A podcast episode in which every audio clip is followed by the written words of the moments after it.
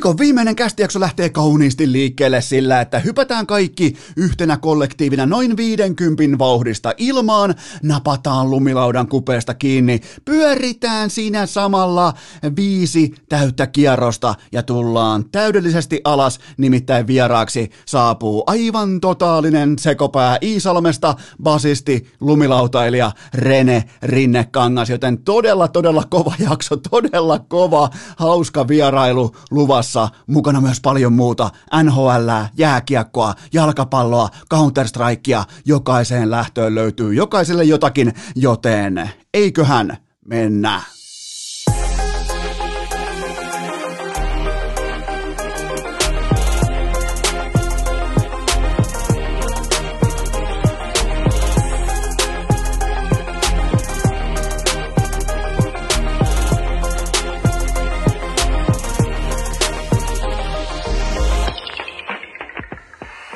Tervetuloa te kaikki mitä rakkahimmat kummikuuntelijat jälleen kerran Urheilucastin mukaan. On torstai 18. päivä maaliskuuta ja mun on pakko myöntää teille erittäin tarkoin varjeltu salaisuus, sillä minä, Eno Esko, olen käynyt salaa hiihtämässä. Mä oon kaappihiihtäjä, mä en oo kertonut teille tilastoja, en oo laittanut kuvia, mä oon käynyt kuulkaa kahdesti nyt hiihtämässä ilman minkään näköistä raportointivastuuta teille, joten nostan käden pystyyn, olen kaappihiihtäjä ja syyllinen siihen on koko Helsingin alueen nämä mahtavat latumajurit, kaikki latukonekuljettajat. Mä en tiedä millä ne taikoo enää, nyt mennään jo maaliskuun loppusuoralle, mä en tiedä miten ne taikoo noi ladut tohon kuntoon, täällä ei ole lunta, täällä ei ole pakkasta, täällä ei ole talvea, täällä ei ole yhtään mitään ja silti kun mä menen vaikka Paloheinää hiihtämään, niin se on useimmiten aamulla, varsinkin joskus 9 aamulla, niin hyvin lähellä tip-toppia, mun standardi ei ole kauhean korkealla, mulla ei tarvi olla mikään Lappi tai Ylläs tai Levi, että mä voin hiihtää, mutta täytyy nostaa hattua, siis täällä ei ole lunta, täällä ei ole talvi, mutta täällä on ihan uskomattoman mukavaa hiihtää, koska noi latumajurit, mä en tiedä, mutta mä voisin kuvitella, kertokaa mulle, jos olette latumajureita, eli näiden uskomattomien, kauniiden Transformers-laitteistojen kuljettajia, kertokaa mulle, että onko teille vähän kuitenkin numerolappua rinnassa, koska nythän on iso hiihdon läpimurto talvi, niin onko siellä mennyt vähän numerolappua rintaan niiltä osin, että missä on parhaat ladut, mikä on se hiihtoparatiisi, missä kansa, missä fanit, missä hiihtofanit antaa eniten kehuja, kaikki tää, niin onko siinä tullut vähän kilpailua, koska jos on, niin en voi korkeammalle nostaa hattua, siis ihan fantastisessa kunnossa edelleen. Mulla olisi lentänyt pyyhe kehää, sukset kehää, sauvat kehää, kaikki olisi pakattu erkalla, teipitetty näin poispäin, mutta ne painaa pyyteetöntä joka ikinen aamu, joten se on niiden duuni, mutta silti, jos siinä on vähän kilpailumentaliteettia, niin ei voi mitään muuta kuin sanoa, kun että on ihan helvetin kiitollinen, että ne tekee sitä työtä. Siis todella kovaa hihnaa painaa siellä latukoneiden kanssa. Ja tekee, loihtii vieläkin, se on ihan sama kuin tekisi kanan paskasta laadukkaan 19 € kanasalaatin tällä hetkellä, se mitä ne tekee, joten jos olet latumajuri, eli latukoneen kuljettaja, sovitaan vaikka ihan missä päin Suomea, todista mulle, että oot latukoneen kuljettaja, latumajuri, laita mulle viestiä inboxiin. Mulla on yhdelle teistä pieni yllätys. Mä heitän vastapalloa, mä heitän yhden pienimuotoisen vaatimattoman Eno Eskon urheilukästin kiitoksen yhdelle teistä. Ja olkoon tää kiitoksen sana sitten teille kaikille mahtavasta duunista pitkin talven. Ja jos siellä on kilpailumentaliteettia mukana vähän, että mikä on se, mihin tulee niitä kehuja, mikä, niin näinhän se ihminen toimii. Mä olisin varmaan ihan samanlailla latumajuri. Mäkin haluaisin, että nimenomaan mulla tuoisi se kaikista paras, joten kiitos teille kaikille. Ootte tehnyt koko talven ihan uskomatonta työtä ja hiihtokausi näemmä. Myös näin kaappihiihtäjänä jatkuu. Mutta se on kuulkaa vaaliviikko ja mennään ihan podcast-vaalien. Siinäkin ollaan loppusuoralla. Enää tää torstain jakso ja sen jälkeen huomenna menee jakso.fi osoitteessa äänestys kiinni. Mä haluan kuulla nyt teidän parhaita, hauskimpia, osuvimpia, parhaita perusteluita, analogioita, vitsailuita. Ei siis mitään kehuja tai mitään tällaisia kädenlämpöisiä, että minä kuuntelen urheilukästiä kun kävelen. Ei mitään tällaista. Käyttäkää luovuutta. Laittakaa mulle, ottakaa screenshotti, kun ootte antanut äänen. Ottakaa siitä perusteluosiosta. Käyttäkää käyttäkää siihen luovuutta, käyttäkää siihen vähän niin kuin värikynää, laittakaa mulle screenshotteja tänään inboxiin, mä lähetän teille yhdelle teistä osallistuneista, mä lähetän Joy Actorin Tiny Sport 2 kummikuuntelijakuulokkeet, eli tämä harvinainen painos, mitä on suurin piirtein 8 kappaletta ikinä tehty, mä lähetän yhdelle teistä ja mä en edes laita mihinkään Instagramiin tai mihinkään someen tätä tiedoksi, joten tämä on vain teille, jotka korvillanne kulutatte tällä hetkellä urheilukästiä. Tämä on teille kiitos, joten menkää osoitteeseen jakso.fi, äänestäkää urheilukästiä ja kehitelkää siihen. Te olette lähettänyt nyt jo todella hauskoja perusteluita, mitkä perustuu just nykypäivään näihin tämän kevään vitseihin, tämän kevään narratiiveihin, niin antakaa palaa, käyttäkää luovuutta, laittakaa mulle inboxiin teidän perusteluita, niin mä heitän parhaat jakoon ja mä lähetän myös sitten mun mielestä hauskimmalle, mä lähetän vastapalloon kummikuuntelijakuulokkeet, joten osoite on jakso.fi ja sinne vain äänestämään vielä kerran urheilukästiä, koska vaalit on perjantaina ohi ja mä voin myös kertoa, että mitä mä oon äänestänyt. Mä oon äänestänyt tänä vuonna Petopodia, NFL Green Zonea, Kimanttia ja Ylilyöntiä. Mä oon käynyt jokaiselle lyömässä sinne hattuun ainakin yhden, ehkä myös 2, voi olla myös 3 ääntä per podcast, joten käykää hakemassa sieltä omia suosikkeja. Muistakaa, jos äänestätte urheilukästiä, perustelkaa se jotenkin osuvaisesti, hauskasti, näin poispäin. Ja jokuhan varmaan pohti, että onko rivalri pystyssä, eikö en ole Eskolle äänestänyt ollenkaan kanadalaistoimittaja Sami Hoffrenin podcastia, niin mulla on siihen klausaali. Hoffrenin podcast ei ole vielä äänestyskelpoinen, koska Ville Touru operoi tulokassopimuksella ja pitää kännykkänsä näppäin äänet päällä kesken nauhoitusta, joten ei voi äänestää, ei vaan jopa niinku suora diskaus, on laatukamaa, mutta siltikään kun lähdetään tonne ihan Oscar-gaalaa tai Grammy-gaalaa, niin ei voida vielä nostaa sille tasolle, joten tämä johtuu ihan puhtaasti Tourun kyseenalaisesta tulokassopimusaikakauden tällaisesta niin kuin hevostelusta siellä studiossa, mutta siinä on joka tapauksessa jakso.fi, menkää äänestämään ja lähettäkää mulle hauskimpia perusteluitanne, mä lähetän yhdelle teistä kummikuuntelijakuulokkeet. Sitten ensimmäiseen aiheeseen pidetään sykkeet korkealla, otetaan tähän jopa niin kuin pian tällainen tsemppari tai niin kuin asennepuhe alle.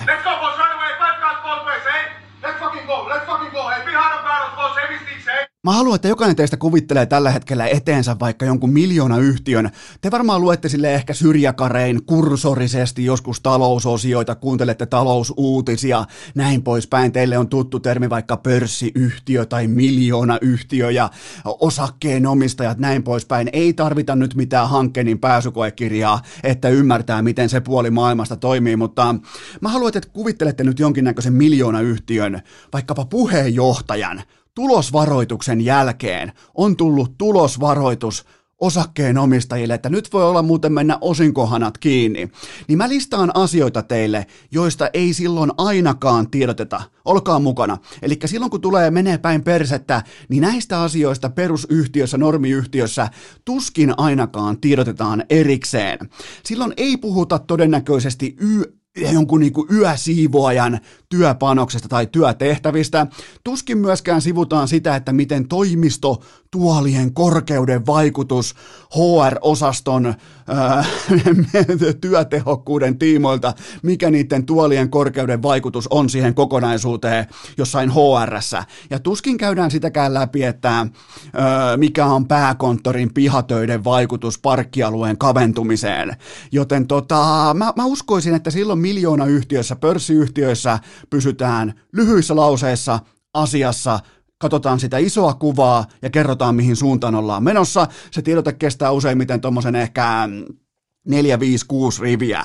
Mutta sittenhän me tullaan urheiluun. Pysytään miljoonayhtiössä, pysytään isoissa rahoissa, pysytään sellaisessa paikassa, jossa kaikki tienaa ihan helvetisti euroja per vuosi. Nimittäin Helsingin Jokereissa 100% suomalaisomisteinen jääkiekko-organisaatio tuosta Helsingin Pasilan Ilmalan kupeesta ja Jari Kurri, koko seuran omistaja ja hallituksen puheenjohtaja, eli täydellisen, silloin kun Jokerit on ihan täydellisen epärelevanttiuden äärellä, niin yhtäkkiä Kurri päättää, että hän tiedottaa pienentyneen kaukalon koosta ja sen vaikutuksesta suoritukseen. Siis silloin kun sun joukkue on sviipattu 4-0 suoraan ulos KHL:n playareista ja ketään ei kiinnostanut, niin nyt olisi annettu free-rolli pitää turpansa kiinni, odottaa hieman, tuoda faneille vaikka pelaaja-uutisten kautta sitä uutta odotusta, hallinnoida brändiä, hallinnoida narratiivia, viestintää,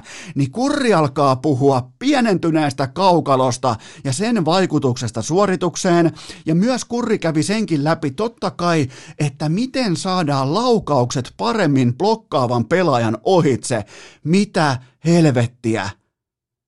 Teidät on just sviipattu 4-0 ulos KHL:n playareista ja hallituksen puheenjohtaja alkaa pohtimaan sitä, että miten lauotaan blokkaavan pelaajan ohitse kiekkoa.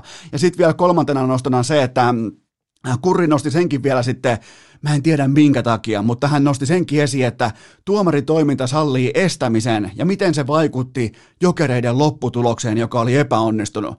Miettikää nyt joku priimavuosien Jorma Ollila tai joku vastaava alkaa puhua jostain Nokian yösiivoojan tehtävän kuvasta pörssiyhtiötiedotteesta tiedotteessa. Ja vielä mielenkiintoista on se, että kukaan ei kysynyt Jari Kurrilta yhtään mitään, ketään ei kiinnostanut pätkääkään. Kun kukaan ei vaadi mitään, älä tiedota tuloksellisen farssin jälkeen mistään. Jokerille nimittäin tarjottiin kaikkien aikojen optimaalisinta vapaataivalta kohti laadukasta kesäkautta, ja sitten Jari Kurri jälleen kerran päätti avata suunsa, julkaista tiedotteen, ja Jokerit jälleen kerran on naurunalaisena. Miettikää, nämä jaot voi pelata varmaan niin kuin 20 eri tavalla, ja jotenkin tuntuu, että Kurri, joka ikinen pokerikäsi, menee päin persettä. Hyvä. Sitä ei voi mitenkään muuten tiivistää. Ei niin kuin, se on kaiken kaikkiaan, jos joku on hyvä, niin toi on hyvä, mutta miettikää nyt joku oikeasti oikea niin kuin bisnesyhtiö, pörssiyhtiö, että ne alkaa puhumaan jostain pääkonttorin pihatöiden vaikutuksesta parkkialueen kaventumiseen ja sitä kautta työntekijöiden motivaatiohuipun vaikeaan saavuttamiseen, koska työtuolien korkeus on väärä. Ei tätä näin johdeta. Pitäisi olla lippulaiva, pitäisi olla kruunun jalokivi, pitäisi olla se kaikista korkein pyramidin huippu suomalaisessa urheilussa, että tossa menee standardi. Tällä hetkellä Jokerit ei ole mitään muuta kuin pyramidihuijaus. Sitten iloisiin aiheisiin, nimittäin unelmat elää. Mun mielestä urheilussa tavallaan niin kuin unelmat määrittää sen kaiken työnteon, sen motivaation, sen suunnan, mihin ollaan menossa. Ja kyllähän mä uskallan tällä hetkellä sanoa ihan ääneen, että mä unelmoin, mutta mä tunnen myös realismia sen tiimoilta, että Buffalo Sabres, ne tulee rikkomaan NHL:n kaikkien aikojen tappioputkiennätyksen. Tällä hetkellä Buffalo tänä aamuna, torstai-aamuna, on peräti 12 ottelun tappioletkussa. Ralph Kruger eilen sai kenkää, eli vuodesta 2014 saakka jalkapallon, ei jääkiekon, jalkapallon seurapomona, ja nyt pitää kaikkien sitten esittää yllättynyttä, että jalkapallon seurapomo ei osannutkaan valmentaa jääkiekkoa. Piti lähteä ihan NHL asti kokeilemaan. Herra Jumala, mutta joo, hyvä jätkä, hieno jätkä, pelaajat kehu maasta taivaaseen. Siihen ei varmaan mitenkään liittynyt se, että tämän valmentajan päätösten myötä pelaajille ylimaksetaan, pelaajia ylihehkutetaan, niiden markkina-arvoa ylinostetaan, näin poispäin. Pelaajat nuolee persettä 12 matsia takkiin ja jalkapallovaikuttaja ovesta ulos vain Buffalo Sabresissä, mutta sitten itse asiaan. Kyllähän nyt pitää uskaltaa nimenomaan pitää se standardi korkean, eli se haave, se unelma on vähintään 18 tappiota putkeen, koska Pittsburgh Penguins, kun ne lähti oikein tosissaan hyökkäämään silloin draft-pikkien perään, niin niillähän oli 2003-2004 kaudella, niillä oli 18 L putkeen, eli se pitää nyt saavuttaa ainakin. 19 haaveillaan, 18 pitää olla realismia, koska toi otteluaikataulu, otteluohjelma, se on kaiken kaikkiaan. Se tulee olemaan, no ikään kuin nyt ihan mikä tahansa otteluohjelma ei olisi Buffalolle haastava, mutta tämä tulee olemaan hyvin mielenkiintoinen, nimittäin mä tein teille tämän koko paskan valmiiksi. Seuraavat 7 ottelua alkaen ensi yöstä: Boston Bruins, New York Rangers, Pittsburgh, sen jälkeen Boston ja sitten vielä Philadelphia, joten Ja tuossa Philadelphia-matsissa on siis chanssi nousta tappioputken yksin hallitsijaksi, se on 33. Kun taas tätä Pittsburghin aikoinaan lyötyä tai aikoinaan naulaamaa ennätystä, niin sitä voi lähteä sivuumaan. Miettikää primetime-ottelussa viikon päästä lauantaina 27.3. Mutta mulla on pari miinaa, toi on pahin miina nimenomaan tämä eka Boston-matsi, koska kun on uusi valmentaja, uudet kujeet, vähän tällainen niin kuin, jotenkin mä aina pelkään sitä matsia, kun organisaatio vaihtaa päävalmentajaa, joten se pitää jotenkin nyt vaan pystyä Buffalon vielä häviämään. Sen jälkeen nämä muut on ihan täyttä realismia. Nyt etenkin kun kainuulaisen Ritvan poika painaa yhteen erää Flyersin. Ei herranjumala Philadelphia Flyers, ei kuulkaa. Flyers suck edelleen. Se muuten tekee hyvää, melkein yhtä hyvää kuin Cristiano Ronaldon putoaminen mestarien liigasta, mutta kyllä tämä on tämä Buffalon uskomaton runi. Tämä on täyttä realismia viedä maaliin asti. 19 tappiota putkeen. Ja vieläkin pitää esittää yllättynyttä, että jalkapallon seurapomo ei ollutkaan hyvä jääkiekkovalmentaja. Miettikää, täällä on Jukka Jalosi, niille ei soitella. Sieltä tullaan jostain Southamptonin vitriinin ääreltä. Tullaan NHL-organisaatioon ja sitten ihmetellään, kun ei osaa valmentaa jääkiekkoa. Se muuten on aika shokki. Mietin, kun mä menisin valmentaa Keila-maajoukkuetta tai mä menisin valmentaa Paadel-maajoukkuetta, niin varmaan kävisi pitkässä juoksussa huonosti. Mulla on sellainen vipa, että se ei varmaan menisi nappiin, mutta joo, Buffalo. Siis näistä hetkistä elää podcastaa ja nämä on sitä viihdettä, tämä on niinku sitä lihaa, mitä lyödään siihen lihamyllyyn, mistä tulee sitten tämä niinku tuote ulos, mutta onhan toi ihan uskomatonta, mutta silti mä uskallan tässä vaiheessa lähteä haaveilemaan jo siitä, että Buffalo ottaa ton kaikkien aikojen tappioennätyksen yksin itselleen. Urheilucast! Tällä rahalla sai nyt tämmösen. Tähän välikköön mulla on, kuulkaa rakkaat kummikuuntelijat, ilo sekä kunnia todeta teille kaikille, että teidän toiveisiin on vastattu, nimittäin Polar is voimakkaasti back. Polar.com, tämä on kaupallinen tiedote, jonka tarjoaa Polar. Voitte vaikka heti mennä osoitteeseen Polar.com, koska Polar, älykellot, kaikki tuotteet, ne on Urheilucastin messissä koko tämän kevään ja mulla on teille nyt asiaa heidän uudesta tuotteesta, joka on mulla testissä ja toimii muuten kuin nakutettu meikäläisen olkavarressa.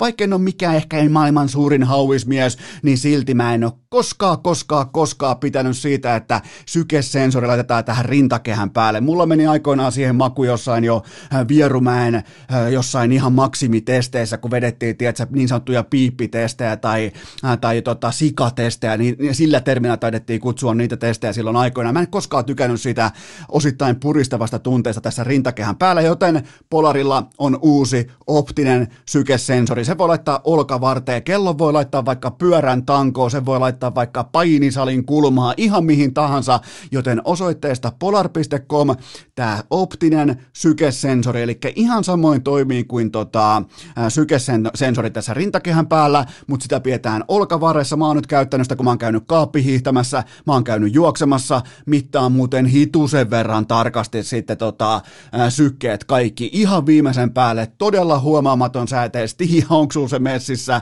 ja jos harrastat vaikka jotain kamppailulajeja, mitä tahansa, niin ethän se voi pitää kelloa kädessä, joten sitä on erittäin optimaalista pitää tuossa olkavarressa. Osoitteesta polar.com, hintaan 89,90 €, siis todella edullinen ja todella väärti tuote. Mä kirjaan vielä vahvuudet tämän tuotteen, eli optisen sykesensorin, joka on siis Polarin uutuus, ihan tuore tuote, ihan vasta niin kuin tyyliin pari viikkoa sitten julkaistu. Mä kirjaan teille vielä nopeasti vahvuudet. Ei mitään, ei tarvitse laittaa rintaan mitään enää, koska se on mulle iso plussa.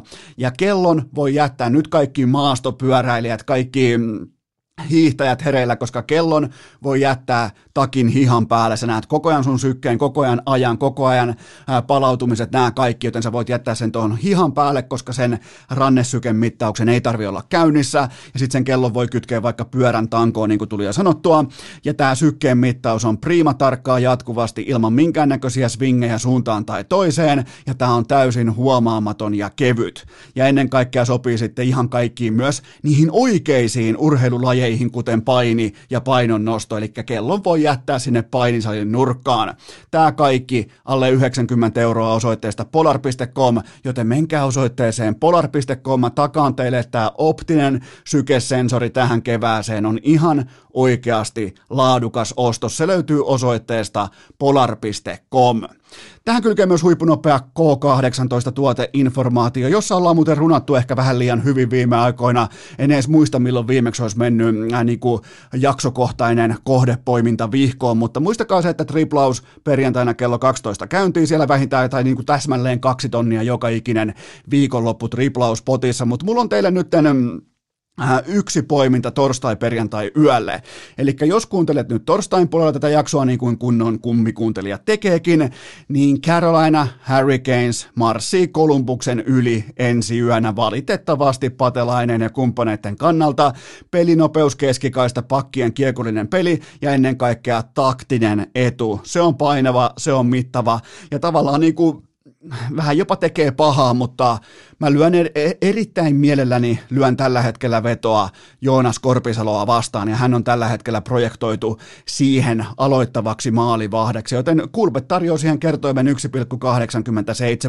ja nyt kun sitä katson Odds-portaalista, se on myös yhtä kuin markkinatoppi tällä hetkellä. Niihin voi tulla swingejä, mutta juuri nyt se on 1,87, että Carolina Hurricanes selättää Kolumbuksen varsinaisella peliajalla. Se sopii mulle oikein hyvin. Mun mielestä tuossa on ihan ylikylän jo yksi NHL:n parhaista joukkueista vastaan Buffalon ohella yksi huonoimmista 5-5 jääkiekon joukkueista, joten Carolina kepittää Kolumbuksen. Muistakaa kaikki kampanjat Kulpetin sivustolta. Pelaaminen älykkäästi, maltilla ja K18. Urheilucast! Jotain tiedetään! Loput arvataan! Tilanne täällä Urheilucastin vaatekomerossa on tällä haavaa se, että tuottaja Kope ihmettelee, että minkä takia täällä mölistään yöllä päivällä. Tää selvii tää kohta, mitä mä nyt tarkoitan. Tää selvii teille Rene Rinnekankaan huikeassa vierailussa. Nimittäin sitä ei tehty ihan tällaiseen normaalien toimistotyötuntien sisällä. Sanotaan se nyt vaikka näin, että se ei mennyt ihan siihen haarukkaan, mihin noin keskimäärin podcastihölinöiden pitäisi tässä vaatekomerossa mennä, joten tuottaja Kope ihmettelee, että mitä tää tämmönen, mitä helvettiä tää on, missä on mun yölisät, ja meikäläisen Polar sanoo, että viime yö erittäin heikko, joten sovitaan kuitenkin näin, että erittäin heikollakin voi painaa vielä 1 jakson, 2 jaksoa. 3 olisi vaikea, mutta koitetaan kuitenkin päästä tästä yhtenä kollektiivina läpi, ja te mitä jälleen kerran olette tehneet, te olette hienosti äänestäneet osoitteessa jakso.fi Urheilucastia ja Suomen parhaaksi podcastiksi. Muistakaa muuten siihen tänään, laittakaa niitä perusteluita, menkää laittamaan se ääni osoitteessa jakso.fi ja laittakaa mulle inboxiin teidän hauskimpia, huvittavimpia, ei mitään kehuja tai mitään tällaista. Niitä ei tarvitse laittaa, se on ihan se ja sama. Keksikää narratiiveja, vitsejä, runoja, runoperustelu. Mä haastan teidät runoilemaan, joten hauskimmasta perustelusta mä laitan kummikuuntelijakuulokkeet sitten jakoon yhdelle teistä. Ja ne on ihan keräilyharvinaisuus ja ne, onhan se nyt hienoa, kun on kummikuuntelijakuulokkeet sitten vaikka pelimatkalla jonain päivänä. Mutta te olette taas jälleen kerran lähettäneet komeasti kysymyksiä ja onhan tämä urheilu tällä hetkellä sellaista, että jos ei tosta keksi mitään kysyttävää, niin sitten laitetaan kummikuuntelijat vaihtoon, joten teitä ei ole laitettu trade-blockiin tällä hetkellä, koska teidän kysymykset on joka ikinen aamu. Ne on pelkkää priimaa, napataan ensimmäinen pohdinta pöytään. Joko nyt voidaan nostaa Kaapo Kähkönen Vezina keskusteluun? Tämä on mielenkiintoinen, okei, tiivistetään tämä kausi vaikka 5 veskarin osalta näin. Eli nyt nostetaan 5 parasta veskaria tapetille tässä ja nyt. Fleury, Vasilievski, Grubauer, Varlamov ja Kähkönen. Tässä välissä mun on muuten pakko sanoa myös se, että Vasilievski ei oikeastaan millään numerosaralla Fleuryä parempi veskari tähän saakka, paitsi silloin 2 tuplaveetä enemmän, sitä pitää totta kai kunnioittaa, mutta ei tämä mikään yhden varsan juoksu kilpailu kohti vääjäämätöntä triplakruunua ole, ei sentään, ei siis, kattokaa Fleurin numeroita, kattokaa niitä numeroita, ei siellä nyt ihan läpihuutohommat kuitenkaan ole menossa tällä hetkellä, tai ei mitenkään ole käynnissä, varsinkaan kun Vasilevski pelaa parhaan hyökkäystalentin takana, mutta ei kuitenkaan mennä siihen, että mitä ne on. Mennään ennemmin siihen, mitä Kaapo Kähkönen on. 15 starttia, 12 voittoa, nyt 9 voittoa putkeen ja GAA 2,05. Ja nyt mun papereissa Kähkösen pitää ottaa se 10. perättäinen voitto, niin sen jälkeen mä oon valmis liputtamaan suurta ja mahtavaa Kähkös Vezina lippua ilmassa, sellaista oikein kunnon viiriä, isännän tai emännän viiri. Se nostetaan välittömästi salkoon sen tiimoilta, mikäli ensi yönä Minnesota Kähkösen johdolla kepittää, selättää Rane Raunonpoika Rantasen Colorado Avalancen ja luo ja varjele sitten Rane Raunonpoika, jossa menee tämän pilaamaan. Te pelaatte Stanley Cupista, teidän ainoa tavoite on voittaa se kirkkain kruunu, niin älkää nyt menkö kiusaamaan sitten meidän Kaapoa, kun toista Kaapoa kiusataan ihan riittävästi jo New Yorkissa, niin älä säkin nyt Rane Raunonpoika sitten aloita. Sovitaanko näin? Hyvä. Niin jos tulee 10. voitto putkeen, niin sen jälkeen alkaa keskustelu, koska toi sanotaanko top 3, se on todella vedenpitävä. Mun tekisi mieli nostaa sinne nyt jo Kähkönen, mutta se on kuitenkin Fleury, Vasilevski ja Grubauer, sen jälkeen ehkä Varlamov ja sitten vasta Kähkönen, mutta otetaan se 10. vielä siihen, ei vielä keskustelua käyntiin, mutta 10. jälkeen välitön keskustelu. Se alkaa heti, kun summeri soi nyt, keskustelu alkaa nyt. Tehdään tällainen diili, koska silloin se alkaa, mutta Kaapo Kähkönen tällä haavaa yksi NHL:n parhaista, ihan siis väistämättä yksi parhaista maalivahdeista. Ei siinä ole mitään, ei siinä ole kahta sanaa, ei siitä saada mitään debattia aikaan, mutta toi on vaan toi taso on ihan perkeleen kova ja Kähköset puuttuu toistomääriä versus kilpaveljensä, joita ainakin mä arvostan aika korkealle, että pelataan niin sanotusti enemmän tai vähemmän kaikki pelit, joten ihan uskomaton kausi menossa ja Calder Trophy, Lankinen, Kähkönen, sen voi alkaa kohta jo kaivertelemaan.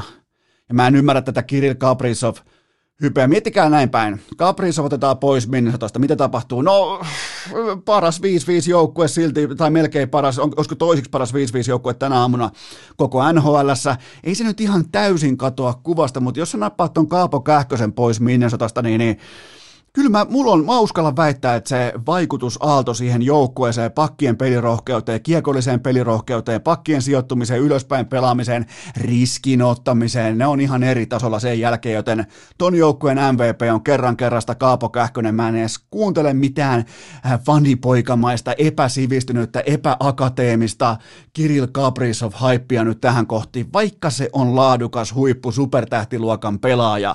Niin Kaapo Kähkönen on tolle joukkueelle arvokkaampi pelaaja ton joukkueen MVP, joten se on myös tosta joukkueesta se Calder ykkösehdokas. Ja siihen kylkeen tulee Kevin Lankinen ja siihen 3. tulee sitten Kirill Kaprizov, mutta kunhan nyt vaan Rane Raunonpoika ei muni kaikkea ensi yönä. Seuraava kysymys. Jesse Puljujärvi teki yöllä YV-maalin. Pitääkö tässä laittaa sittenkin Tornion toria esivaraukseen?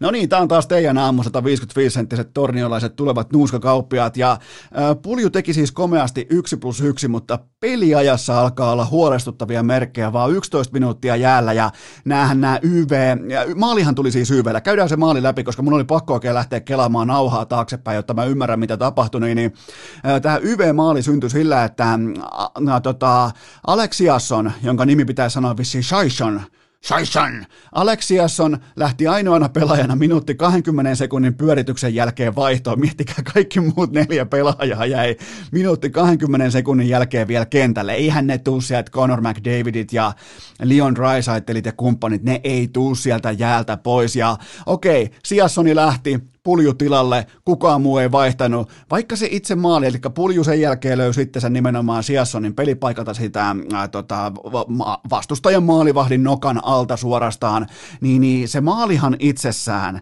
se niinku raaka maali, miten se syntyi, niin sehän oli ihan täys lottopallovahinko.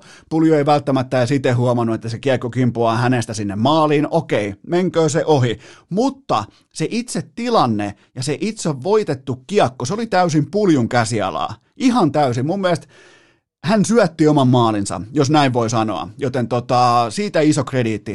Hän voitti sen kiekon, mistä syntyi se tilanne, että saatiin kiekko rauhassa viivaan, josta Pulju pääsi suorittamaan sen maalin eduspelin. Ja nämä on helvetin tärkeitä hetkiä Puljulle, koska hän on koko ajan putoamassa hierarkiassa. Mä en niin kuin pysty edes, mä en tiedä miksi tämä Siassoni tai Shaishan vai mikä helvetti sen nimi nyt onkaan, niin mikä attribuutti silloin parempi tuossa maalin edustalla kuin Puljulla? Se ei ole vielä ihan täysin avannut se kaavio itseään, ja sitten joku Kaileri Yamamoto painaa jo toista kiikarimatsia siellä, kun kaverit tekee rinnalla 3+3 ja 4+8. Yamamoto toinen vastaava ilta, joku oma joukkue tekee 8, 9 tai jopa 10 maalia, ja se tulee ykkösketjusta kiikareiden kanssa pois. Joten täytyy myöntää, että tällaisen suuren juhla-aamunkin tiimoilta, torniolaisen kansanjuhla-aamun kohdallakin mä uskallan olla jopa vähän huolissani siitä, että minkä takia Puljun ne merkittävimmät käyrät laskee, eli peliaika, tuotantomäärä, toistomäärä, kaikki tämä, vaikka nyt sitten tekstitvllä lukeekin 1+1.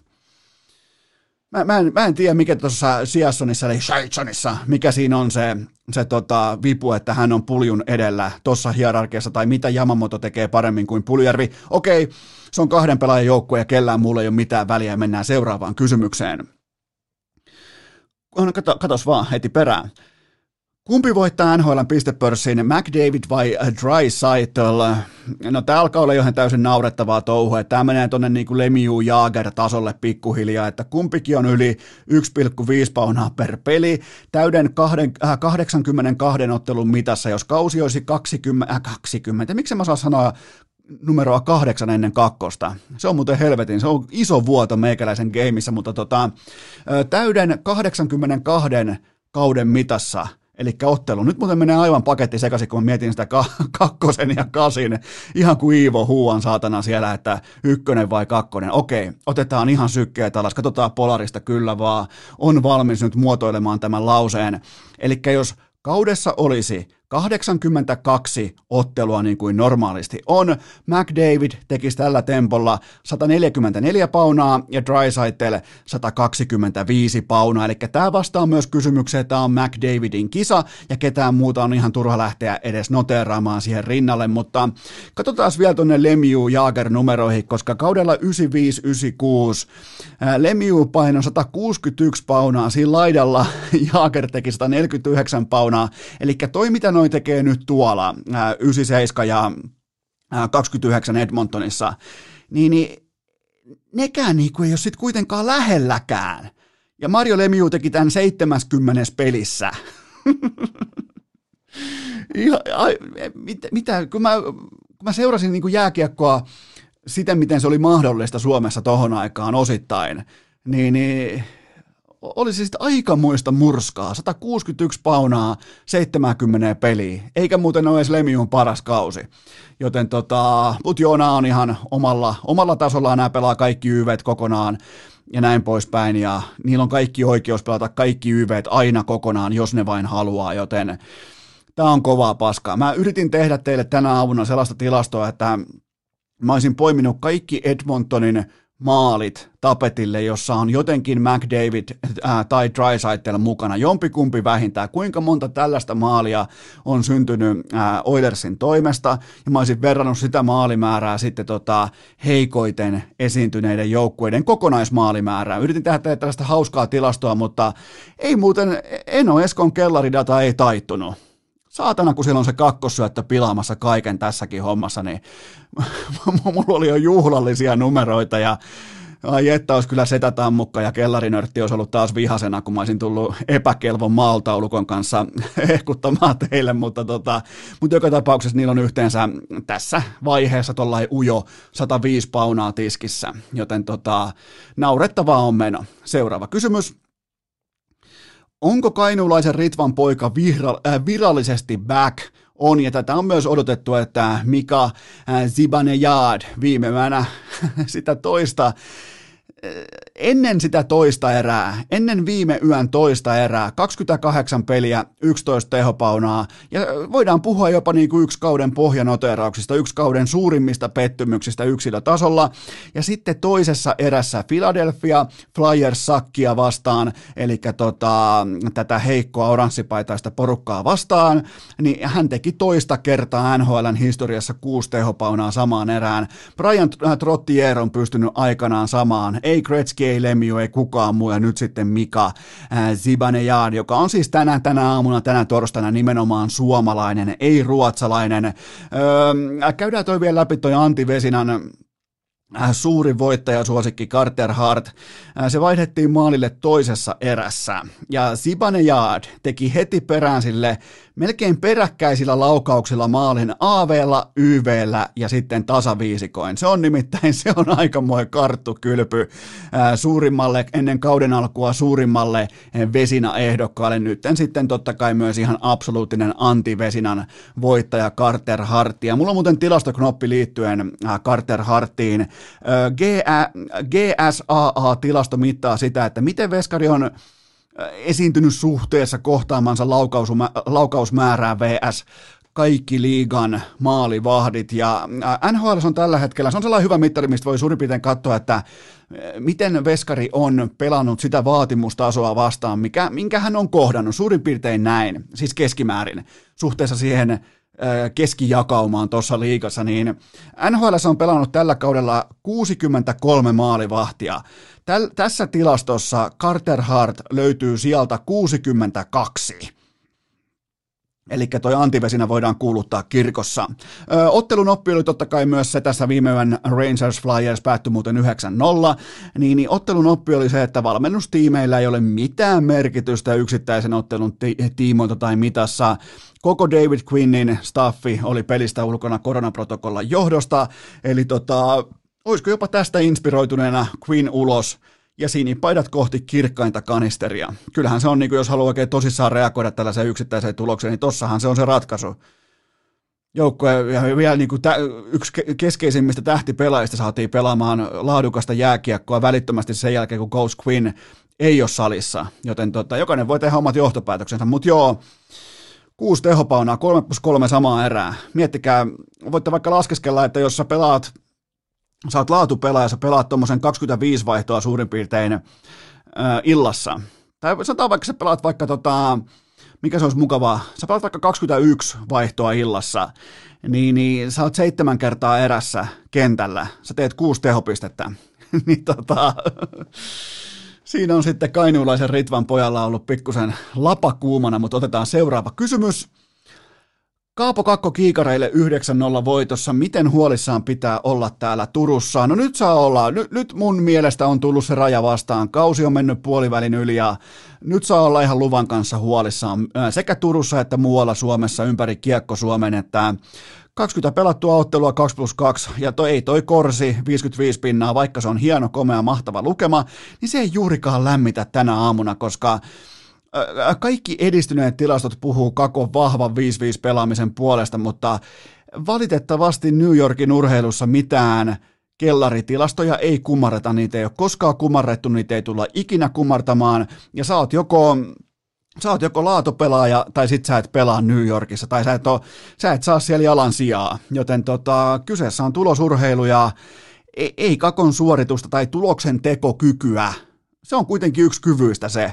Kun tullaan pois sieltä niin kuin metadatan kellarista, niin se tuloksen tekokyky, se on ihan oikea attribuutti ja näiltä osin mä en voi Kakon sesonkia kautta enää puolustella. Mä oon yrittänyt mennä posin kautta ja tässä on hyvin paljon samaa kuin Puljujärvellä. Tässä on todella, todella paljon samaa kuin Jesse Puljujärvellä ja ei ole puolusteltavissa tää kausi, tää tuotanto, tää pelillinen taso. Et voi jäädä kiikareille, jos oot kakkosvaraus ja sä pelaat ykkösvarauksen kanssa samassa ketjussa, samassa viitiessä hänen rinnallaan, niin sä et voi jäädä kiikareille 9-0 voitossa. Ei vaan, tänä aamuna mä en pysty puolustelemaan. Seuraava kysymys. Mihin Taylor Hall treidataan? Missä joukkueessa hän olisi mestaruuspalapelin ratkaiseva pala?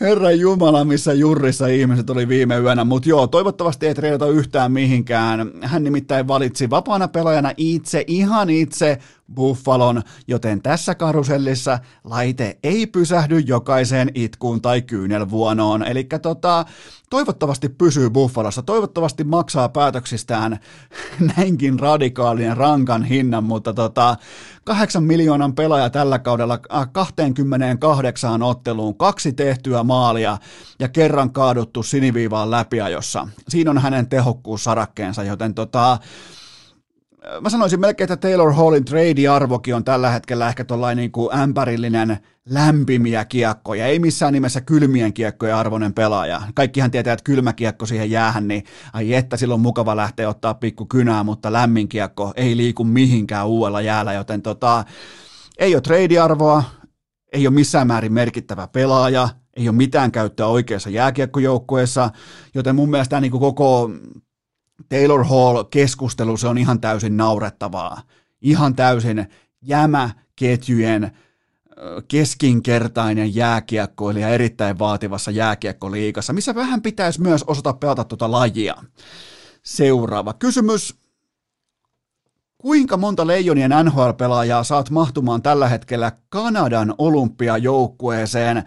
Mä nappasin tämän olympiajoukkueen hahmotelman Sportsnetiltä, vai oliko TSNltä, mutta sen on kuitenkin tehnyt ihan ehta kanadalaistoimittaja, niin mä en lähde sitä haastamaan, joten no mun lähtee välittömästi San Couturier ulos joukkueesta, tilalle tulee Alexander Barkov, sitä ei tarvitse kellekään edes perustella, ja myöskään John Tavares ei mahdu mulla Kanadan maajoukkueeseen, tilalle tulee joko Mikko Rantanen tai Sebastian Aho, eli Sebastian Ahokin voi pelata sitten tuossa tilanteessa joko keskellä tai laidassa tai ihan missä tahansa, ja muita ei sitten mahdukaan. Miro Heiskasta mä kokeilin jopa maaliin, sen verran niin kuin liputin Heiskasen fanikerhon puolesta, mutta ei mahdu.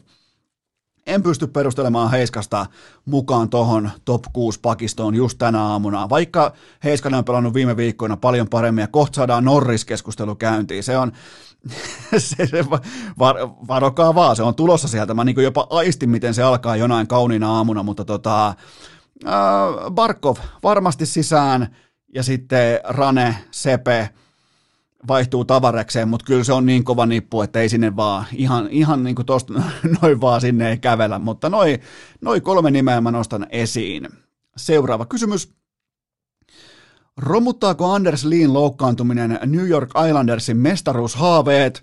No ei nyt mun mielestä varsinaisesti romuta, mutta kyllähän se ihan siis oleellisesti tota joukkuetta satuttaa. Se on kuitenkin kapteeni, se on johtava pelaaja, se on maalieduspelaaja, se on kipualuepelaaja, näin poispäin. Mutta Islanders on tänä aamuna voimalukunsa puolesta NHL:n kolmanneksi paras joukkue, kun heitetään kaikki merkittävimmät tilastot samaan kattilaan ja katsotaan, että mihin se joukkue asettuu suhteessa kaikkiin keskivertoiseen NHL-organisaatioiden. Tällä hetkellä se on pelillisesti kolmanneksi paras koko liigassa, ja Lee tällä kaudella 12 tehtyä maalia. Mun muistijälki sanoo, jos mä puhuisin pelkästään mutuna, niin nyt mä sanoisin teille, että korvaamattoman arvokas maalintekijä ylivoimalla, että heijaa, että dominoi sitä maaliedusta, että koko ajan lapioi kiekkoa sisään, mutta kävin tsekkaamassa tilastot, niin hänellä on vain 3 YV-maalia ja yhteensä 4 YV-pistettä tällä kaudella, joten silmä on valehdellut, on katsonut vääriä pelejä, ja ei tässä nyt silleen mitään ihan täysin,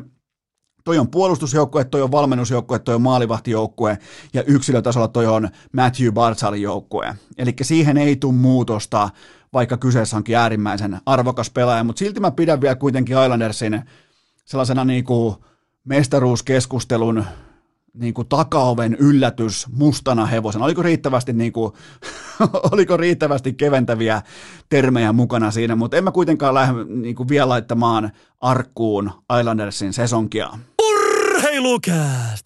Tuulitakki kääntyy kuin kaukalosta karanneella Antti Rannalla. Tähän välikköön mulla on teille huippunopea kaupallinen tiedote, jonka tarjoaa Dick Johnson, eli ihan klassisesti dick.fi, ja tää saattaa olla kaikkien aikojen paras alennus torstai, koska siellä on muutenkin, miettikää, siellä on muutenkin tax free viikko, eli se alvin osuus on revitty helvettiin siitä hinnasta, eli se tuote itsessään on nyt jo -24%,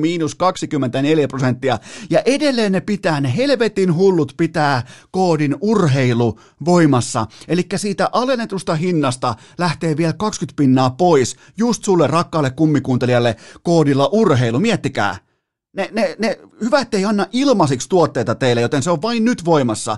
Vain nyt, mä en oikeastaan edes tiedä, milloin se pätkiintyy tai milloin loppuu tämä tax-free viikko tai tax-free aika siellä, mutta se kannattaa käyttää nyt. Eli 24 € lähtee hinnasta jo ihan kysymättäkin, ja sen jälkeen lähtee vielä koodilla urheilu, lähtee 20 € vielä lisää.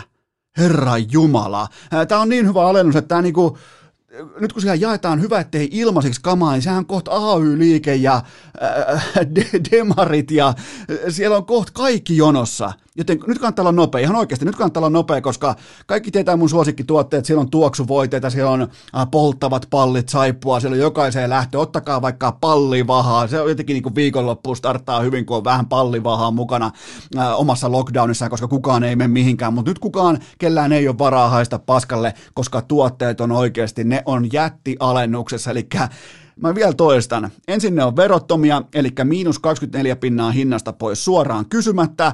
Kaikki, siis menkää osoitteeseen dick.fi. Nyt meet osoitteeseen dick.fi, sä näet, miten ne kaikki tuotteet on jo valmiiksi alennettu, ja siihen vielä ostaessa käytät koodia urheilu, siitä lähtee vielä -20% pois. Herra Jumala, ja voit käyttää urheilukoodia niin monta kertaa kuin haluat, ostaa niin paljon kuin haluat, ei ole mitään limittejä, kerro kaverille, kerro, soita veljelle, soita, jos on daami, soitat poikaystävälle, yllätä poikaystävä lahjalla, nimittäin nyt on sen aika. Tämä alennus ei ole ikuisesti voimassa, joten se kannattaa käyttää nyt. Dick.fi, menkää osoitteeseen dick.fi, tai mä en kysy seuraavaa kysymystä, noin, nyt on uhattukin, joten menkää osoitteeseen dick.fi. Tämä on ihan oikeasti, tämä on ihan älytön alennus. Jokainen voi kalkuloida, jos joku tuote maksaa sieltä, tai sun lopputuote tai loppuostoskori maksaa vaikka 80 €. Ensin otetaan pois 24%, siitä hinnasta otetaan vielä pois 20%. Herra Jumala, siellä on kohta AY-liike ja kaikki paikalla, kun joku jakaa ilmaiseksi jotain, joten menkää osoitteeseen dick.fi ja lopettakaa se paskalta haiseminen. Urheilucast! Ei aina paras, mutta joka ikinen kerta ilmainen! Ja nyt kun se keväinen paskan haju on lopullisesti historiaa meidän kaikkien kohdalla, niin rouhaistaanpa seuraava kysymys pöytään. Mitä tuntemuksia Olli Jokisen valmennustiimi herättää tuoreeltaan? Okei, eli IS, Sami Hofreen, kanadalaistoimittaja uutisoi, että nyt sieltä tulee sitten Sergei Krivokrasov tulee mukaan Olli Jokisen Jukureiden valmennustiimin, eli siellä on päällikkö, siellä on sitten Krivokrasovi ja siellä on totta kai myös Vesa Surenkin, joten mä teen teille yhteenvedon, eli 2 luistelukoulun opettajaa ja sen jälkeen Tunisian, Kazakstanin, Italian, Latvian, Liettuan jääkiekkovaikuttaja, joten väriä ei puutu. Nyt on niinku sirkustelta, narut on niin tiukoilla kiiloilla kiinni maassa, että mä oon valmis nyt jo Jukureitten kauteen. Tää tulee olemaan suuri menestystarina, ei välttämättä Jukureille, mutta viihdekäsikirjoittajille, podcastajille, kolumnisteille, kaikille niille, joten helvetinmoinen potentiaali, ei välttämättä jääkiekko kaukolossa, mutta sen ulkopuolella ja kiinnostusarvolta edelleen. Sitten mä nostan Jukureille hattua, että tässä niin kuin mennään rohkeasti sinne sirkushuvien maailmaan. Ihan täysin keltanokka kokemattomia aikuisten ihmisten valmentajia, joista kellään ei ole mitään, tai niin kuin osalla on jotain kokemusta aikuisten ihmisten valmentamisesta, mutta siellä tuodaan suoraan jostain kauppakeskuksen luistelumaikkoja paikalle ja todetaan, että nyt alkaa jääkiekko. Mä oon tähän kaikkeen valmis. Mun mielestä elämässä pitää uskaltaa ottaa riskejä. Jukurit tällä hetkellä ilmoittaa, että ne haluaa olla relevantteja. On sen hintalappu sitten uskottavuus tai mikä tahansa pahimmassa mahdollisessa skenaariossa. Ne ainakin uskaltaa ottaa riskejä. Ja tää on helvetinmoinen riski. Tää tulee olemaan hauskaa, tää tulee olemaan mielenkiintoista, tää tulee olemaan ainoa syy, miksi kukaan Suomessa katsoo ensi kaudella Jukureiden jääkiekkoa. Joten kaiken kaikkiaan, siis miettikää, Mikkelin Jukurit on pystynyt melkein varastamaan tämän kiekkokevään narratiivin tai niin kuin otsikkotason itselleen paikoin. Ei koko aikaa, ei mitään liveseurantaa, mutta ne on ollut ekaa kertaa varmaan jonkun niin kuin mestismestaruuden jälkeen relevantteja. Näin voi melkein sanoa. Joten Olli Jokinen, Sergei Krivokrasov, Vesa Surenkin, sirkustelta on valmis. Se on maassa kiinni, siinä on kiilat tiukasti 45 senttiä peruskallion sisällä ja se ei tule liikahtaa sit mihinkään. Mä oon valmis, sä oot valmis ja Jukurit on valmis. Tästä tulee mahtavaa, tästä tulee hienoa ja jumalauta, hienoa tulla Mikkeliin ja Jukureihin hommi. Tähän hätään ei saatu edes Olli Jokisen haastattelua, mutta on tää. Tää on paljon enemmän kuin mä uskoisin koskaan edes haaveilla. Seuraava kysymys. Onko Tuukka Tieksolan keväinen lento tullut yllätyksenä? No nyt se on Kärppien ykkösketjun noston jälkeen 9 peliin nakutellut tuommoisen 11 tehopaunaa ja siis pisteistähän ei pidä yllättyä silloin, jos pisteiden tekijä profiili tekee pisteitä jääkiekkokaukalossa omassa ammatissaan, niin silloinhan ei pidä yllättyä, joten en ole yllättynyt. Hän on aina ollut nimenomaan skoraaja ja pistemies. Otetaan oikein kunnon termi käyttöön, play driver. Eli A-junnuissa kahdesti yli 60 täkyä ja nyt sitten oli ulkona U20-kisoista ja totta kai jäi niin kuin Aatu Rädyn tai Puistolan tai kumppaneiden valitsemattomuuden varjoihin, mutta erittäin laadukas pelaaja ollut koko nuoren ikänsä ja tällainen niin kuin pienikokoinen kevyt hyökkääjä, joka on joutunut jo vuosikausia ansaitsemaan elintilansa niin kuin kaikella muulla kuin hauiksella ja etukyykyllä, joten erittäin älykäs syöttötaito, syöttövalikoima, niin kuin kaikki varmaan näki TPS:ää vastaan näin poispäin, niin tämä on vasta alkua. Nyt ei niinku olla minkään, nyt ei olla päätepysäkillä. Tässä on hyvin paljon samaa, tulee erittäin niinku oleellisestikin mieleen, tulee eräs Sebastian Aho, joka oli kutakuinkin samassa, toki vähän nuorempana samassa tilanteessa ja uitti sitten rystyltä kiekon keväiseen nuottaan. Joten ja se on muuten raitin pelaaja, että se harhautus on kielletty, joten siinä mielessä niinku, täytyy myöntää, että analogia ei toimi, koska se on absoluuttinen. Raitin pelaajien nössöharhautus on se räpyläpuolelle ylös laukaisu, rannelaukaisu, sellainen kuin oikein kunnon alibilaukaisu sinne räpylälle ylös, kun taas leftin pelaajat voi heittää alibiharhautuksena rystylle ja uittaa längeistä, joten raitin pelaajat älkää koskeko meidän harhautukseen, mutta Tuukka Tieksola on ollut aina ihan oikea jääkiekkoilija ja hienoa, että Kärpät haluaa katsoa tämän kortin ja tekisi melkein, mä en sano sitä, olin melkein mielitekijä sanoa, että pelaa parempaa jääkiekkoa paikoin kuin Jesse Puljujärvi tuossa ykkösketjussa, mutta mä en sano sitä.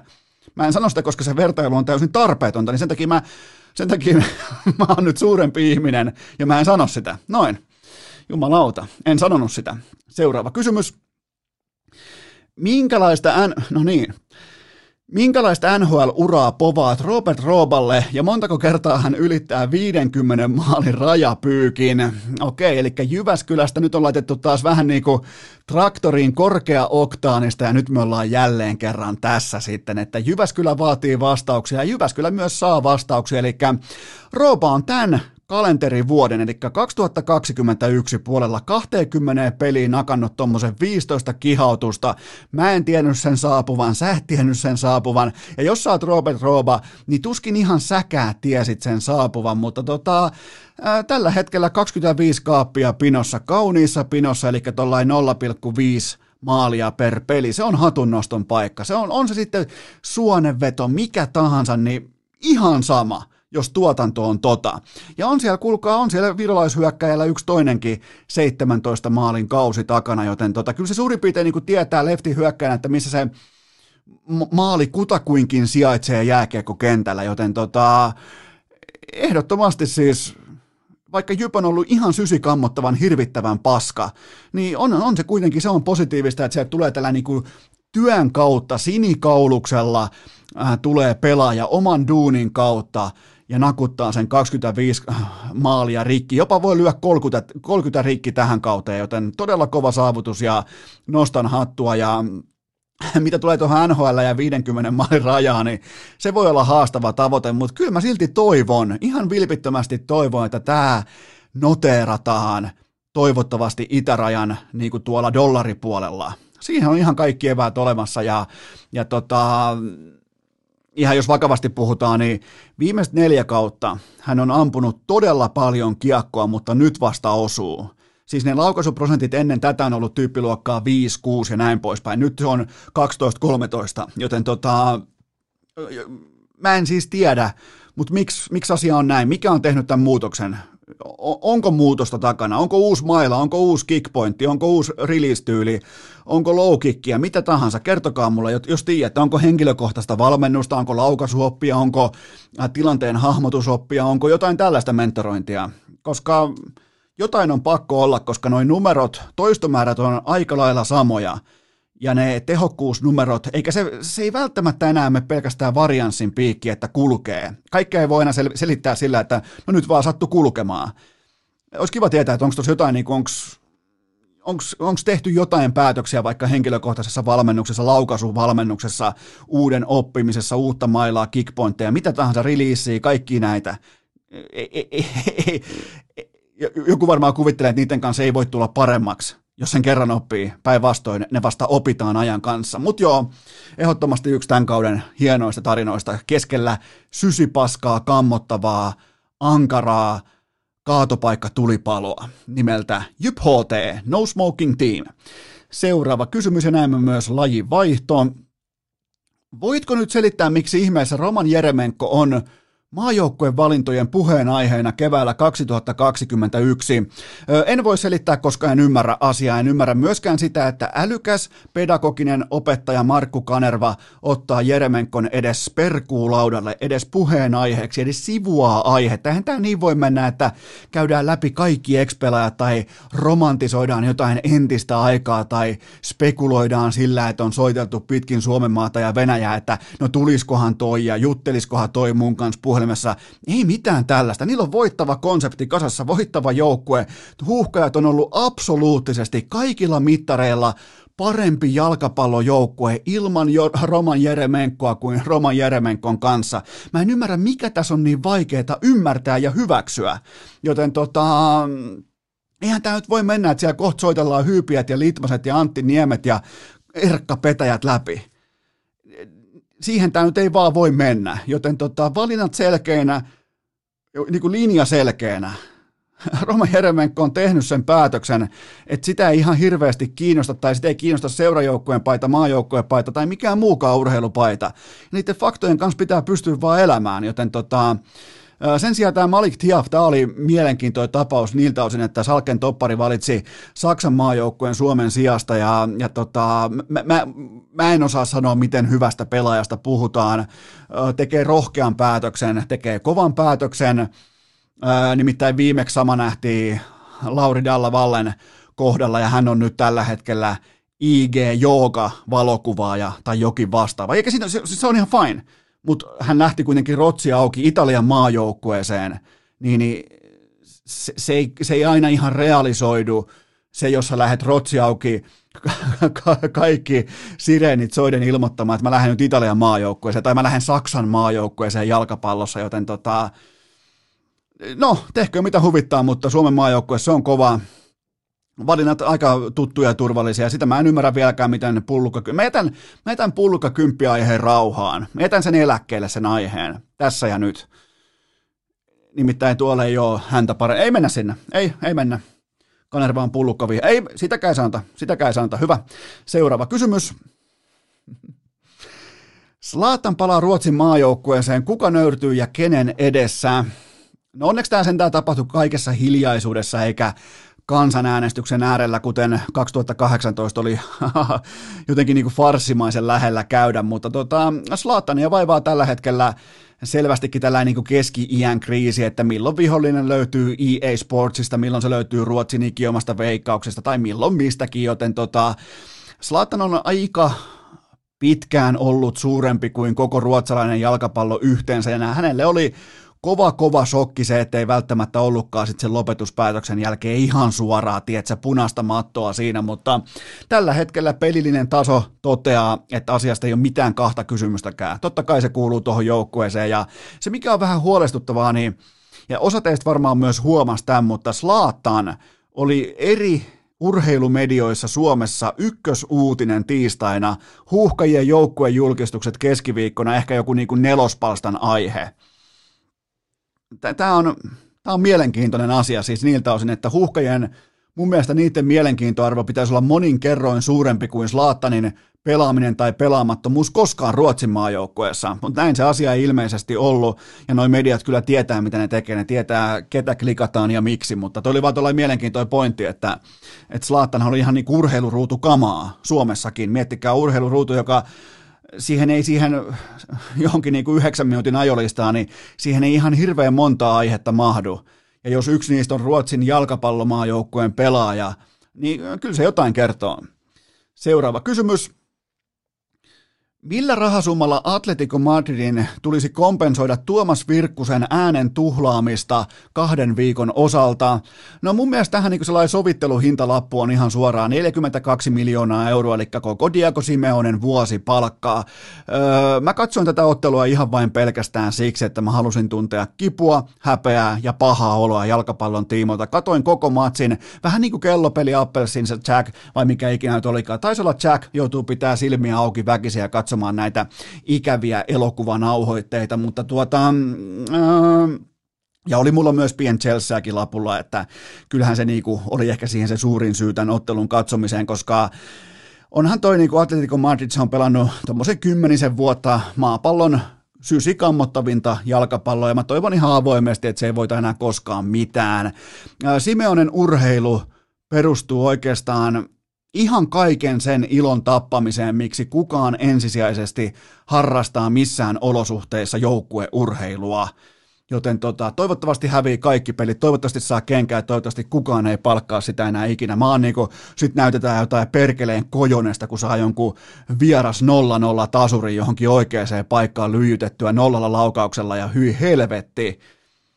Sitten vielä ihmiset ostaa lippuja ja maksaa 42 miljoonaa tosta hevonpaskasta.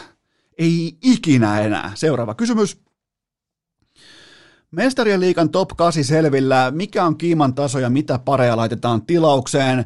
Kiiman taso on odotetun korkea, ja mä kerroin teille jo ennen tätä vaisua top 16 vaihetta, että tämä niin kuin mestarien liiga kevät alkaa vasta top 8, ja niin myös nyt käy, ja tämä tulee olemaan hieno vaihe, ja kuvaavaa oli muuten se tuohon top 16 vaiheeseen, että vain siellä oli 8 otteluparia ja yhdessä nähtiin draamaa. Okei, sitä draaman niinku määrää kompensoi sen laatu, koska se draama sisälsi Cristiano Ronaldon putoamisen, mutta mä laitan tilaukseen kuitenkin seuraavat otteluparit. Liverpool vastaan Real Madrid, Bayern München vastaan Manchester City, siihen alfat vastakkain kylmästi, Pep Guardiola vastaan ex-joukkueensa. Sitten on PSG vastaan Dortmund, pelkkää viihdettä, Mbappe vastaan Hollandi, ja sitten on Porto vastaan Chelsea, ihan vain siksi, ettei sitä tarvitse katsoa sekuntiakaan, niin mennään tuolla 3 otteluparilla, ja tuosta viimeisestä katsotaan vain tulokset, joten tuossa olisi mun unelma ottelupari tähän top 8 vaiheeseen, mistä tulee väistämättä. Ei ole sellaista arpakonetta, mikä onnistuu vetämään tämän vihkoon, joten mä otan ihan jo merkittävällä kiimatasolla näitä seuraavia otteluita. Seuraava kysymys. Mitä ajatuksia Peter Kotilaisen keskiviikkoillan avautuminen herätti?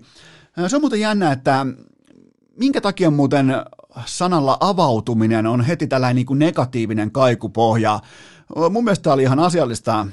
Niin kuin, totta kai siinä oli tästä niin kuin urheilukästimäistä epäasiallista kielenkäyttöä, mutta kaiken kaikkiaan niin jokaisen mun mielestä lajin sisällä pitää pystyä pysähtymään sen tosiasian äärelle, että yksi lajin ykköstähdistä joutuu päästämään ilmoille kummankin joukkueen puolesta hätähuudon Game 7 jälkeen pudotuspeleistä. Mistä se kertoo? Mistä se viestii, kun Kotilainen on silmin nähden sisäisen tuskan ja pahoinvoinnin tilassa? Ja se hälyttävin hetkihän oli se, että miten Kotilainen totesi, että tuomarit nauraa heille päin naamaa kentällä, ei pidä paskanakaan, ei pidä yhtään minään noita pelaajia. Se taho, jolle itse asiassa myös maksetaan jotain noista illoista. Joten todella painokkaita lauseita, ja ihan selvästi oli sellainen niin kuin kattila oli muhinut siellä Kotilaisen sisällä jo pitkään. Nämä ei syntynyt mistään hetken mielijohteesta tai mistään Game 7:n pettymyksestä tai mistään 3-1 ottelusarjatilanteen johtoaseman sulamisesta. Mun mielestä nämä kumpusi jostain todella syvältä, ja nimenomaan siinä oli sellaista niin kuin koko lajin reppuselkään nakkasun otetta. Siinä ei puhunut pelkästään, mun analyysi on se, että siinä ei puhunut pelkästään Peter Kotilainen tuossa tilanteessa, joten sählyn pitäisi jotenkin niin kuin hiljentyä ja kuunnella, mitä hän sanoi, ja pikemminkin ei välttämättä niin kuin pelkästään sitä sisältöä, että miten meni sanat, vaan miten hän sen sanoi. Tuskaa, kipua, pahoinvointia. Ja tuomarit tulee kentälle ja nauraa niille päin naamaa. Niin mä olisin ainakin, jos mä olisin sählypäättäjä tai joku sählyihminen Suomessa, niin mulla olisi paniikkinappula pohjassa. Se on ihan karu fakta. Ja olihan se, lopetus oli hieno vielä. Takuu varmaan Hotel Sleepia Kotilaiselta, kun se sanoi, että that's it.fi. Se oli jotenkin niinku, kyllä siinä oli taas niinku uutta Hotel Sleepia, mutta se itse niinku, se puheenvuoro, se oli mun mielestä, se oli laadukas, vakava ja täsmällinen. Seuraava kysymys. Kuka nyt on lopulta NBA-kauden MVP? Kyllä se nyt kääntyy niin päin, että se on Nikola Jokic Denver Nuggetsista. Se on aika selkeä tapaus, että, ja kaikki tämä vielä sillä, että se lopetti kokiksen juomisen kokonaan tuossa ihan 1,5 vuotta sitten. Se, miettikää, se joi kokista 4 litraa per päivä siihen saakka. Sitten se totesi, että vaikuttaakohan tämä jotenkin mun urheiluuraa? Sitten se laihtui varmaan jonkun 15-20 kiloa, nyt se dominoi NBA:tä ihan miten se haluaa. Mutta joo, PER-lukema koko liigan paras, eli siis tämä niinku efficiency-taso, vaikka tota numeroa tai tilastoa kritisoidaankin, niin kyllä se jotain kertoo. Se ei välttämättä kerro kaikkea, mutta se kertoo jotain noista pelaajista. 27 paunaa, 11 levua, 9 syöttöä. Tämä kausi läpivienti näillä statseilla on ihan täyttä realismia. Ja jos noilla tilastoilla pelaisi vaikka joku Russell Westbrook tai joku muu energinen takamies, joka donkkaa kaikkia naamaa koko ajan, niin tämä MVPhän olisi jaettu ja kaiverrettu ja postitettu monta kertaa, joten tällä vähän ehkä laiskan pulskea iso mies keskellä syöttötaitoinen sellainen Serbiasta, niin se ei olekaan ihan niin selvää, mutta järjestys on tällä hetkellä se, että Jokic, Joel Embiid, Giannis Antetokounmpo ja LeBron on ulkona MVP-rallista tässä kohdin, ja niin kuin on lopullisesti, enää ei voi kääntyä tämä kelkka, nyt mennään jo niin kohti ikään kuin loppukautta, että LeBron ei ehdi enää mukaan, joten se 3 kärki on Jokic, Embiid ja Giannis Antetokounmpo. Ja LeBronista vielä sen verran, että se kävi tekemässä ujot $750 miljoonan osakekaupat Fenway Sports Groupista, eli siellä on Liverpool ja siellä on Boston Red Sox ja näin poispäin. Ja se on vielä jännää, että muut ammattilaisurheilijat useimmiten niinku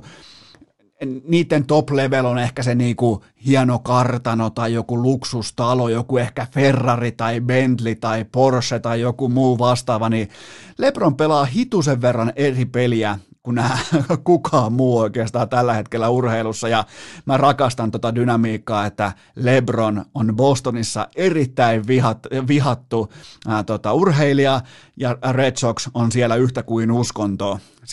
Siellä ollaan nyrkkitaskussa, manataan sitä, että nyt sitten vielä LeBron on niiden kanssa samassa veneessä, niin toi on hauska, mutta on isojen poikien housut on jalassa, ja niin kuin on ollut pitkään, ja on siis moguli, on ehdottomasti moguli, ja tulee olemaan seuraavat 30-40 vuotta yksi niinku kaupankäynnin urheilumarkkinoiden merkittävimmistä figuureista. Ihan niin kuin urheilun Elon Musk tulee olemaan pommin varmasti ilman mitään omaa innovaatiota. Se on vielä aika oleellista muistaa tähän kohtaan, että pelkästään vaan oman urheiluuransa kautta ja oman ylivoimansa kautta ja nyt sitten vielä pelkästään oikeita bisnespäätöksiä. Koko tämä aikuisikä alkaa jostain Dreen kuulokkeista sieltä eteenpäin, pizzeriaketjut, kaikki nämä, niin kultaa, kaikki käyrät ylöspäin, ja nyt sitten vielä Fenway Sports Groupiin, johon nyt ei ihan varsinaisesti vaan kävellä sisään.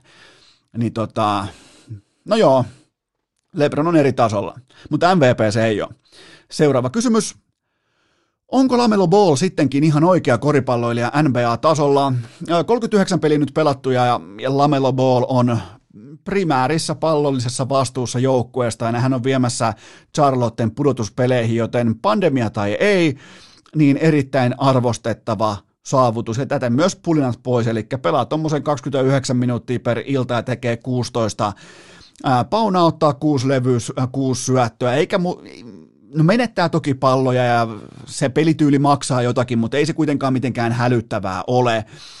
PER-lukema mahtuu just top 50 sakkiin, siellä 50, ja kyllähän LaMelo Ball ja Devonte Graham, ne antaa Charlotte-faneille toivoa pitkästä aikaa. Ei mun mielestä niin kuin Kemba Walker, niin ei se kuitenkaan sisältänyt toivoa, se oli vain skoraaja.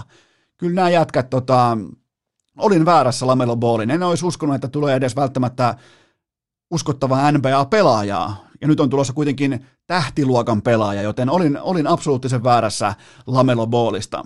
Seuraava kysymys. Mikä on tähän saakka NFL-kevätmarkkinoiden kuumin siirto tai sopimus?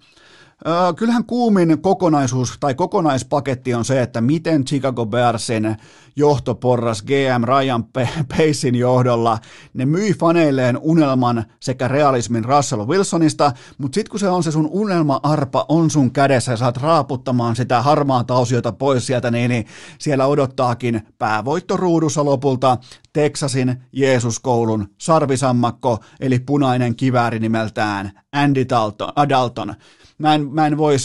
Mä otan osaa, jos oot Chicago Bears-fani, niin mä otan tuntuvasti osaa, koska parhaasta mahdollisesta pelaajaprofiilista tohon joukkueeseen karmeimpaan mahdolliseen ja kaikki tää 1,5 viikon aikana, joten Mahdollista vain Chicagossa tällä hetkellä NFL:ssä ja yleisesti poimittuna NFL haluaa voimakkaasti olla uusi NBA, eli siirtoja, rahaa, riskejä, liikkeitä, franchise-pelaajista päästetään irti ja tehdään jättisopimuksia, etupeltopainotteisia, kaikkea tätä, niin NBA tietää, mikä on relevanssia, mikä on mediahuomiota, mikä on lopulta rahaa, joten noin painetaan rahaa ja tästä on tullut ihan uusi normaali. Seuraava kysymys. Temptation Island Suomessa yhdellä kisaajista kädessään Lonely Wolf tatuointi. Miten tämä vaikuttaa Suomen yksinäisten susien rankingin ja Valtteri Bottaksen kevätkauteen? Jaha, no niin just. No. Saatiinpa tähänkin nyt sitten yksi TIS-kysymys, mutta Tuusulan tatun puolesta mä oon onnellinen, koska sen kummiohjelmassa vihdoinkin nussittiin. Joten taisi muuten lähteä myös niin kuin epäehkäisylinjalla koko ohjelma, ihan kuin olisi lähtenyt iltaan myöten myös canceliin, ihan sinne samalle penkkiriville Aki Mannisen kanssa, joten on ollut kovaa. Suomen viihdeskenessä, TV-skenessä on ollut helvetinmoinensa. Joo, kyllä. Siellä on Manniset ja on TIS ja vedetään ilman kummia ja pyöritään. Joo, piti niidenkin mennä sitten telkkariin asti miettimään, että miten. No joo, mutta siitä mä oon ihan kaiken kaikkiaan tyytyväinen, että Tuusulan tatu on nyt ottanut varmaan 15 jaksoa, että vihdoinkin nussittaisiin. Ja nyt nussittiin, joten mikä oli kysymys? Niin, Lonely Wolf. No totta kai siellä ollaan yksinäisiä susia, mutta joo, ei vaikuta rankingiin, koska Bottas on alkuperäinen yksinäinen susia ja lähtee hyökkäämään kohti F1-kautta. No niin, sitten päästään CS-kysymyksiin. Näitä on odotettu. Anteeksi. Sanoit sunnuntain jaksossa, että sitten kun OG kertoo heittäneensä issan ulos, tämä toteutui tiistaina. Ottiko Urheilucast jopa uutisvoiton? Mä pidin sitä niin itsestäänselvyytenä, että mä puhuin sen kertaalleen vielä todeksi, joten mun mielestä OG on tehnyt koko tässä niin kuin viimeiseen, nämä johtopäätökset olisi voinut tehdä totta kai myös aiemmin ja aggressiivisemmin ja nopeammin. Ei olisi tarvittu katsoa sitä viimeistä korttia silloin, kun sä tiedät, mitä sun jako sisältää. Joten olisi voinut olla nopeampi, mutta nämä päätökset on ihan täsmälleen oikeita ja tämä ei sisällä mitään dramatiikkaa. Ja huipputasolla sä joko toimitat, sä joko teet sun ruudun tai sitten sä löydät itses penkiltä tai jostain muualta. Ja niin kävi NBK:lle ja Issalle. Okei, nappas nyt sitten Nikon pois lojumasta, mutta kuka on tämä toinen pelaaja? Nyt siellä on toiselle pelaajalle vielä slottia. Sehän voisi olla vaikka Nivera. Mä heitän Niveran tohon, koska jos se on Boruppi, niin mä jätän protestin. Ja mä maksan sen nyt jo ennakkoon, sen protestimaksun. Joten syytä olla vähintään Nivera. Jos on Boruppi, niin välitön protesti uuniin. Mutta Oke on tällä hetkellä tällaisessa niin kuin pienessä sekaannuksen tilassa, mutta kyllä ne sieltä Aleksib johdolla vielä nousee. Seuraava kysymys. Sympaattinen Sergei esillä Veli Aurinkoisen IG-kuvassa. Mitä johtopäätöksiä tai analyysejä vedät tästä? Tämä kuva ei ilmeisesti ainakaan mennyt nyt sitten CS-faneilta ohi. Siellä nimittäin todella tiukasti käytiin mun inboxissa läpi, että kenen tietokone, kenen verhot, kenen näppäimistö, kenen tuoli. Joten mun ymmärrys tilanteesta mun tietojen mukaan tällä hetkellä on se, että Sergei lopetti armeijan tällä viikolla, eli työhaalari kutsuu. Armeijaa ei voi lopettaa ihan niin kuin tuosta vaan ilmoittaa, että no periaatteessa voi, mutta sitä ei kannata. Joten jos sulla painaa niin kuin merkittävät työkiireet päälle, niin silloin tällaisen ratkaisun voi tehdä, joten mun analyysi on se tietenkin, että nyt kun mä sain kuulla, että hän lopetti armeijan, niin se tarkoittaa myös, siellä oli siis jonkin verran TJ:tä vielä jäljellä, joten ei, mä en voi mitenkään muuten vetää tätä yhteen kuin niiltä osin, että työ alkaa. Ja Sanin hys-hys-emoji puolestaan viitannee siihen, että kukaan ei sitten saa nostaa esille Sergein armeijakuvaa, joka sisältää tuijotuksen, lapion ja kypärän. Kukaan ei saa nostaa sitä esille. Joten tämä on mun analyysi tähän erittäin mystiseen, dramaattiseen kuvaan. Joten Sergei TJ0. Se oli nopea käynti se. Vähän niin kuin Kalle Rovanperällä, mutta vaan ilman ralliautoa. Seuraava kysymys. Annapa raporttisi ensin Vitality-ottelusta, jos satuit sen katsomaan eilen. Joo, kyllä katsoin. Katsoin koko matsin, jokaisen rundin ja jokaisen fragin. Ja tämä kertoo myös vähän jotain ehkä SM-liigasta, että mua ei ihan hirveästi kiinnostanut niiden loppuratkaisut. Ja laadukas, tai KHL-peleistä se laadukkaampikin, sekin oli jo valitettavasti ratkennut siihen, että Metsola ei ottanut mitään kiinni, mutta pysytään kuitenkin CS:ssä. Tämä oli Allulta. Tämä oli Aleksi Allilta tällainen koripallotermein 40 paunan tripla-tupla, eli NBAssa etenkin. Se on hyvin usein se laji siinä tilanteessa, että se on supertähti vastaan supertähti, ja muiden paikalle saapujien pitää pelata enemmän tai vähemmän oma pelinsä tasan. Ja tämä kävi, tämä toteutui, tämä skenaario, NBA-skenaario toteutui nimenomaan Vitalityä vastaan, nimittäin Chai Wu hävisi ihan pystyyn Allulle. Se oli siinä. Peli ohi, peli käsitelty ja Allu otti tästä niin käytännössä yksin voito, jos näin voi sanoa. Eli tämä oli niin sanottu supertähti, avikka vastaan avikka, heittäjä vastaan heittäjä, supertähti vastaan supertähti. Ja Aleksi Alli pyyhki serveriä Chaivuulla ja sitä nyt ei kuitenkaan ihan hirveän usein tapahdu, joten siitä iso hatunnosto Allulle tässä kyseisessä ottelussa. Ja erikseen pitää vielä mainita snappi. Eli ensin IGL, in-game leader, joukkueen kapteeni, joukkueen johtaja, joukkueen aivot.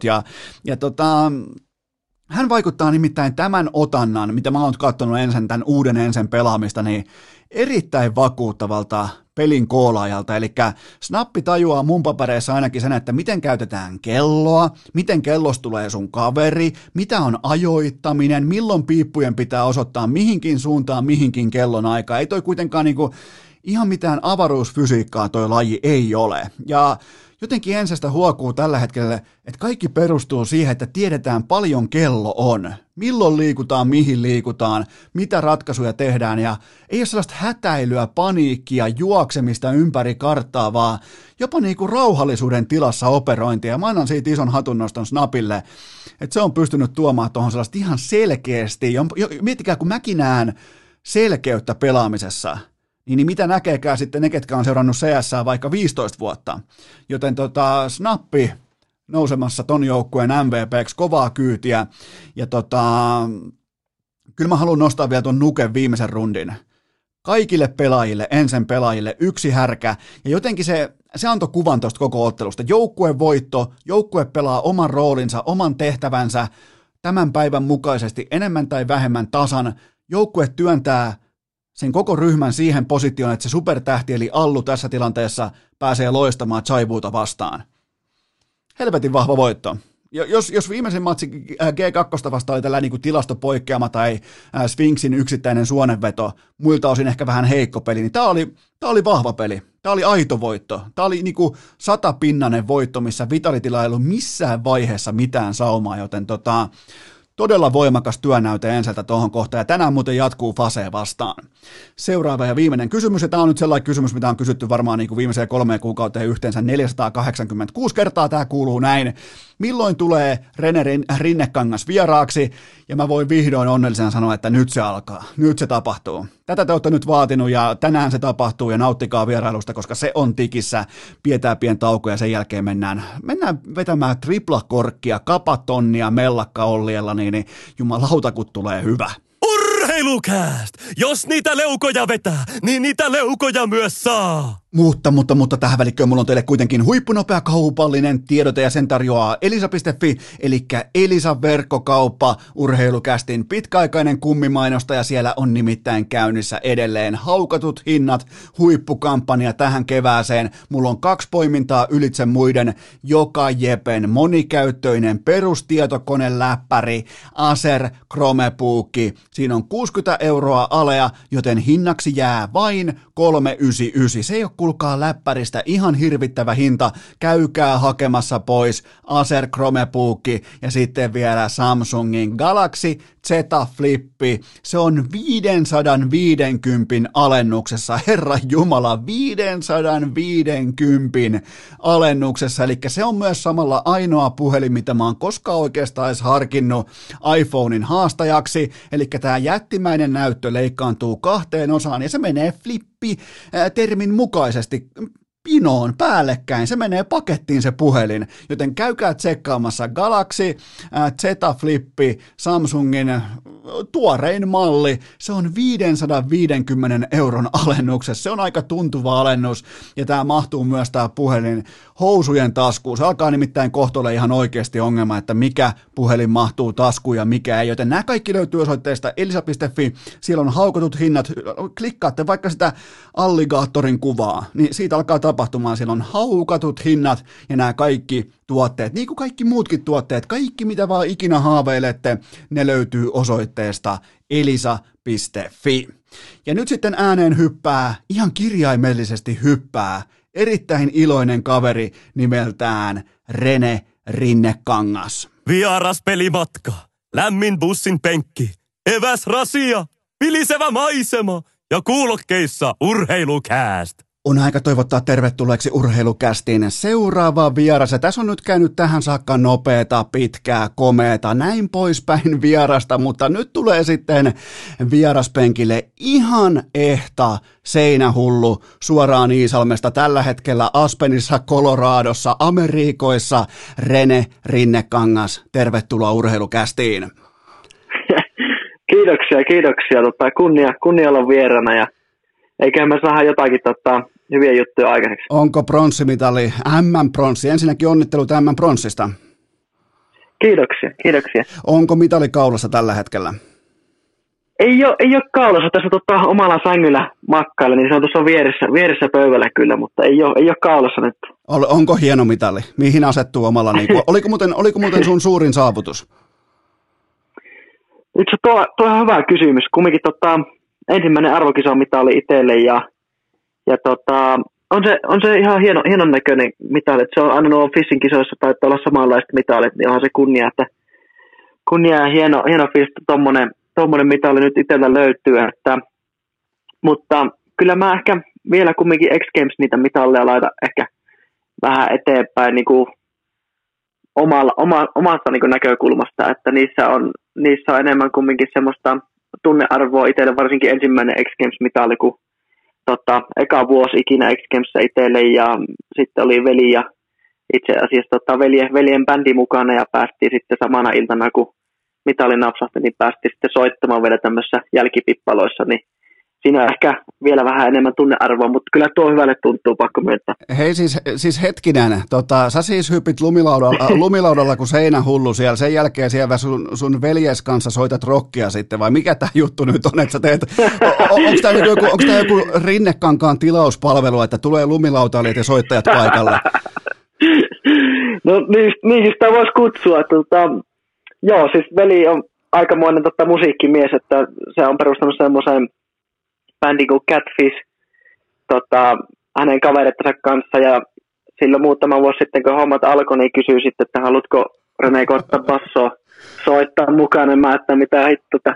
Meikä viimeksi joskus ala-asteen bändi bassoa, että voihan sitä koittaa. Ja siinä sitten aloiteltiin, ja Riko on kovasti tehnyt hommia sen eteen ja tehnyt kaikki biisit ja sanottanut kaikki, niin hienoa ja kunnia olla ollut niin kuin mukana niillä reissuilla, että nyt valitettavasti tässä lähivuosina tai itse viimeisen vuoden aikana en ole kerennyt niin paljon olemaan mukana, että sen verran ollut näitä omia snoukkahommia, että ikävöin kyllä niitä aikoja, ja kyllä sitten taas aina kun kesä tulee, niin toivottavasti tänä kesänä vähän enemmän pääsee basso ääreen. Eli nyt siis Urheilucastin vieraanaan toisin sanoen lumilautaileva basisti Iisalmesta.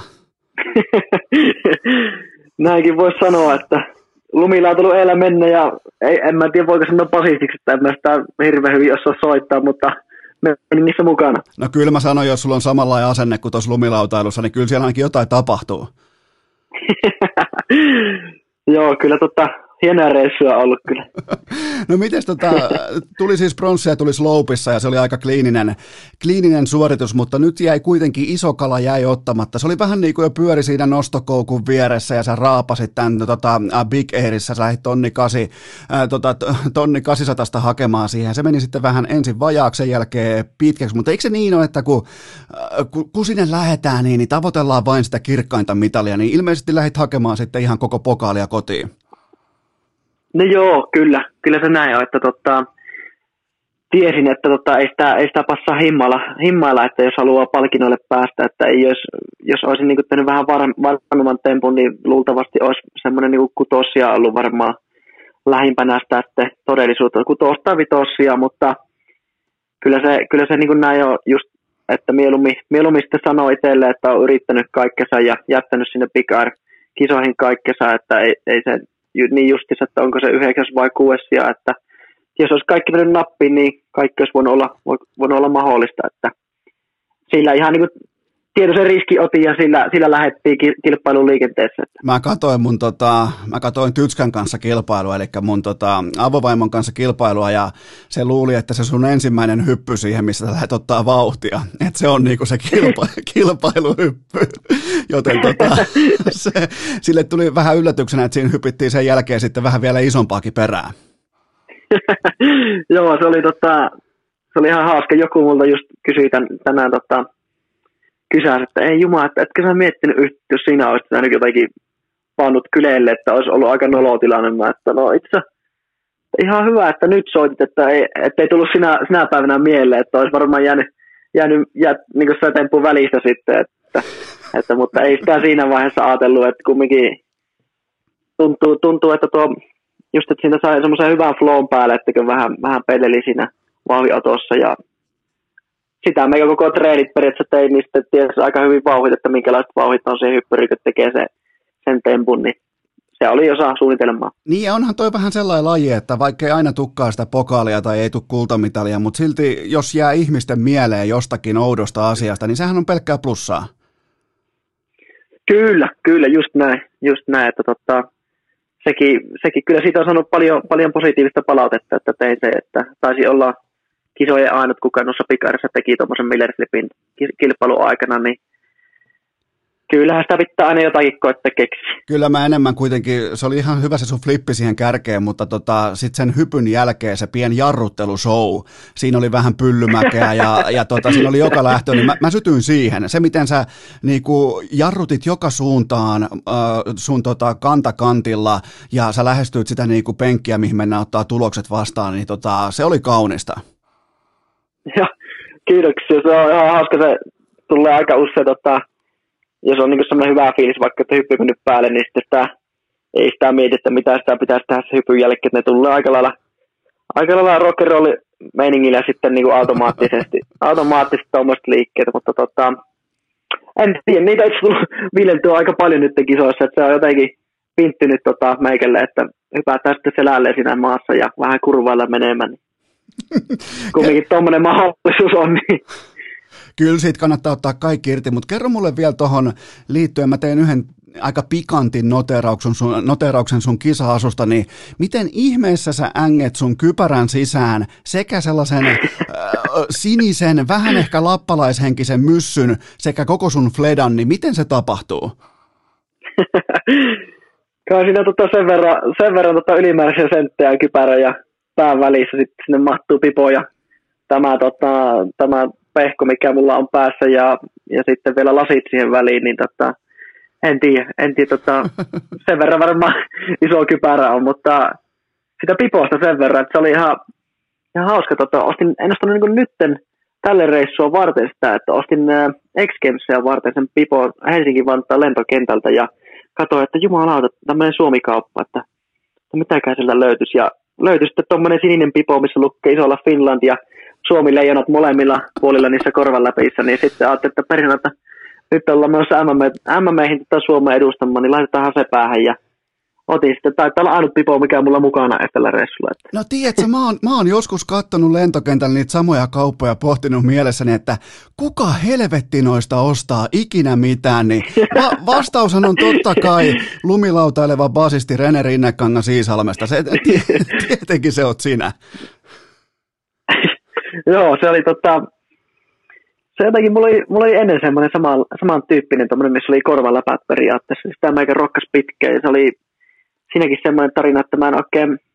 Siinä oli niin jotakin aakkosia tyyliä. Se oli joku lastenpipo, mitä mä käytin pitkään. Ja mulla ei niin minkäännäköistä hajua, että onko mä käyttänyt sitä ihan junnuna vai mistä mä oon saanut sen pipoon. Mutta siitä porukka tykkäsi paljon. Ja sitten ajattelin, että olisiko se tänä vuonna sitten päivitettävää pipoa ja löytyy sitten kentältä tuommoinen Suomi-leijona, jossa luki isolla Finlannin, että tämähän sopii hyvin, että otetaan tämmöinen käyttöön. Ja kyllä meikä taittaa sitä rokata nyt tästä eteenpäin taas vähän aikaa.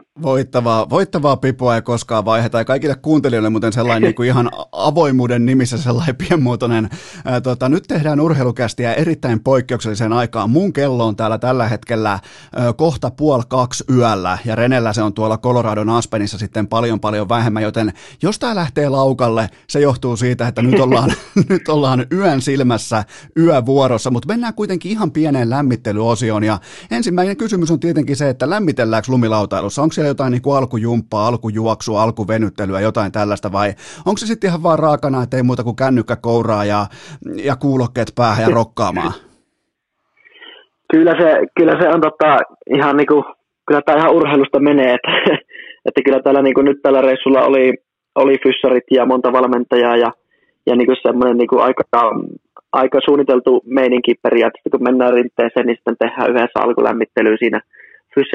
Fysserin veti semmoisen hyvän alkulämmittelyyn ja sitten ennen suorituksia vielä semmoiset valmistelevat pikkutreenit siinä, niin kyllä se on aika suunnitelmallista ja niin kuin käydään läpi nimenomaan, että mitä tehdään, missä vaiheessa tehdään, että se ei ole ihan sitä, että mennään vaan tuosta rinteeseen ja käydään hyppäämässä, että vaikka siitä helposti semmoinen kuva jää, mutta kyllä siinä tehdään hommia. No kyllä, jos noilla vauhdeilla vetää noihin hyppyreihin, niin kyllä pitää olla pikkusen lämmittelyä ja jonkinnäköistä niin kuin koordinaatioharjoitusta alla, koska se on ihan sairasta puuhaa. Mutta toinen lämmittelykysymys on se, että ootko tällä reisulla tähän saakka nähnyt nyt koko Coloradon osavaltion rikkainta miestä, eli Mikko Rantasta? Tällä reissulla en ole Rantasta nähnyt kyllä. Että viime vuonna X Gamesissa hän tuli katsomaan kaverittansa kanssa ja kävi sitten katsomaan heidän peliä sen jälkeen. Että tällä reissulla valitettavasti en ole nähnyt, että pitäisi laittaa kyllä Mikolle viestiä, että mikä meininki. Oliko muuten vuosi sitten, tai viime reissulla, niin oliko Rane siinä rinteen syrjässä kivassa auringonpaisteessa ilman paitaa? Taisi olla meikäläisen kisat silloin, kun oli pimeä jäävä kuin -20 astetta pakkasta, niin ei tainnut Rantasella olla kyllä muuta kuin toppatakki päällä, että ei ollut ihan ilman paittaa siinä, mutta hieno tyyppi kyllä, kunnia oli tutustua ja hyvä meininki oli se kisojen jälkeen, niin ei siinä, pitää laittaa Rantaselle viestiä taas. Okei, laitetaan siis Ranelle merkintä, että tapas ihmisiä myös sen jälkeen, kun teki 55,5 miljoonan sopimuksen. Eli tämä on tärkeä seuranta kaikille urheilukästin kuuntelijoille sekä faneille. Totta kai myös Rane-faneille, mutta se on hyvä kuulla, että Ranekin oli paikan päällä. Mulla on seuraava lämmittelykysymys ja se on se, että mun piti oikein lähteä pohtimaan, että onko lumilautailu jopa yksi harvoista ainoista lajeista, joka tehdään kännykkätaskussa.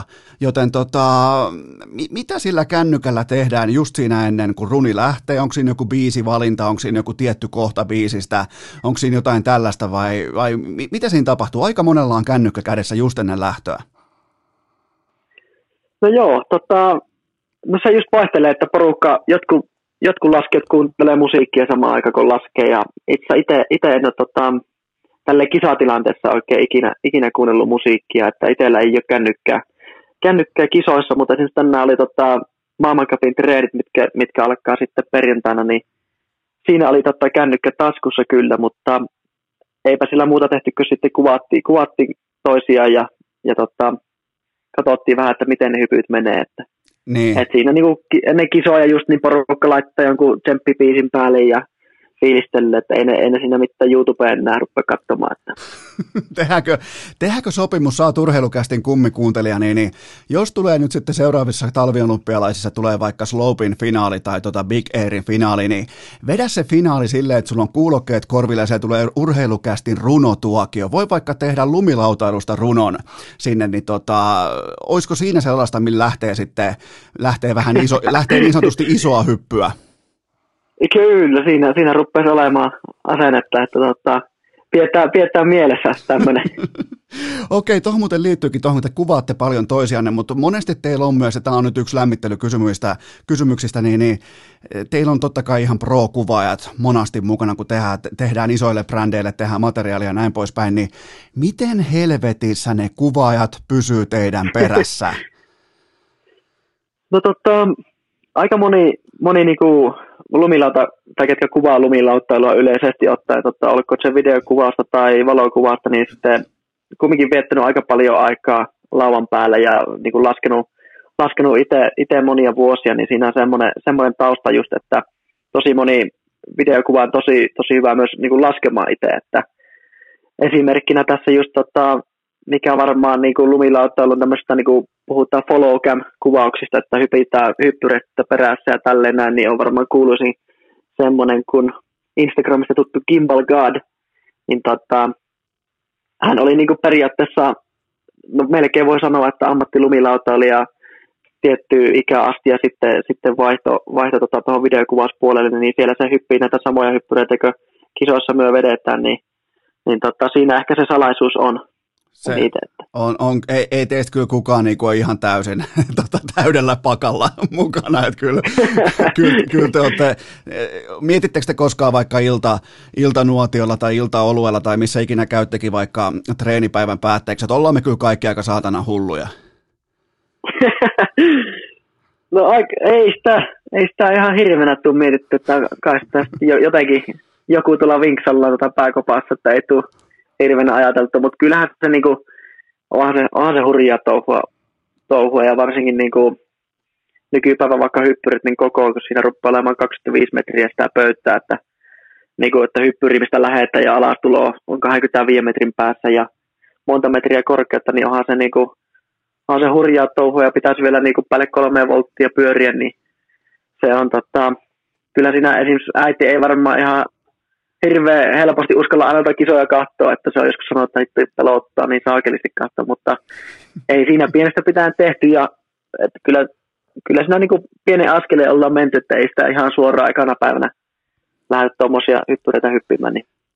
Sen verran voin kuuntelijoille vielä, tämä on sulle ihan täysin arkea, mutta kuuntelijat ja ylipäätään urheilukuluttajat, ne katsoo vaikka telkasta lumilautakilpailu, niin telkassahan formula liikkuu hitaasti ja lumilautahyppyri on aika maltillisen kokoinen, mutta kun sinne menee paikan päälle, mä oon ollut Sotsissa katsomassa, mä oon ollut Jon Olssonin kisoissa katsomassa, niin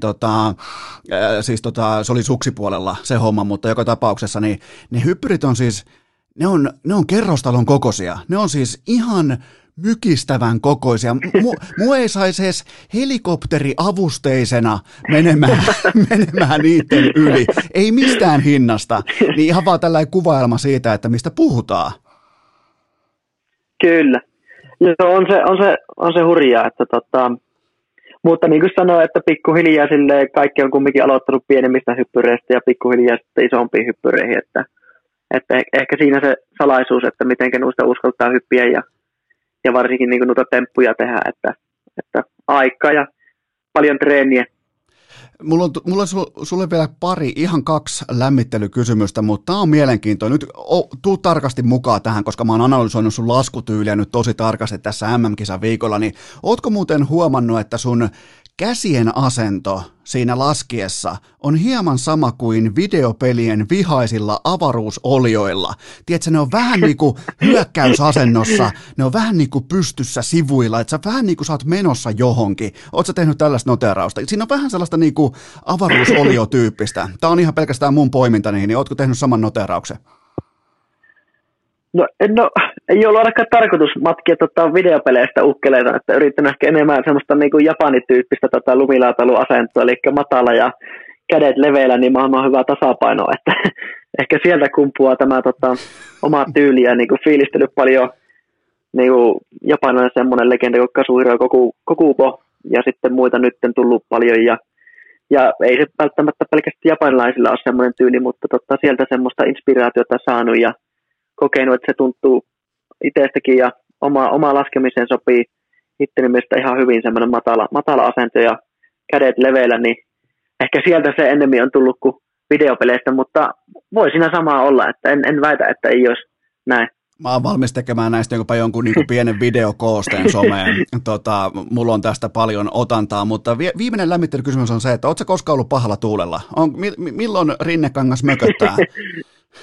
No kyllä meikä eilen vähän mököilin finaalin jälkeen, pakko myöntää, että silloin totta kai sitä aina haluaisi niin kuin näyttää parasta ja niin kuin onnistua, että se on vaan karu fakti, että aina ei voi onnistua vaikka kuinka haluaisi ja kaikki saa yrittää, mutta kyllä tässä nimenomaan, että ei tässä passaa hirveänä murehtia, että positiivisella meiningillä eteenpäin, niin silloin niitä hyviä asioita tapahtuu ja ilman huumoria tässä elämässä ei pärjää, että se on semmoisia juttuja, mitkä kannattaa pitää mielessä, ainakin itteni mielestä. Miten kävikö sille muuten sun vasemmalle olkapäälle jotain siinä tokassa? Otit pikku pannut siihen, niin kävikö mitään pahempaa vai menikö ihan yhdellä nielasulla? Ei, se oli semmoinen väliaikainen pieni puukäsityyppinen.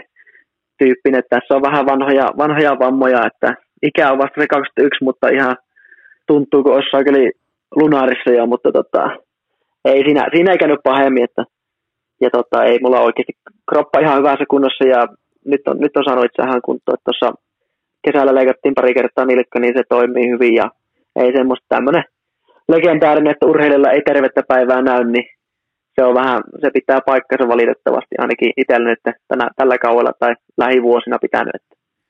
Sä sanoit, että sä oot aika lähtökohtaisesti aika positiivinen persona ja se on huomattu täällä kotisohvilla varsin hyvin ja kiitos sulle siitä, mutta mistä tää on kotoisin, mistä tää on lähtöisin, mistä tää on, onko tää kotikasvatus, onko tää kaveriporukka, mistä tää on tää Rene Rinnekankaan tällainen niinku läpikumpuava iloisuus? No kiitoksia ensinnäkin ja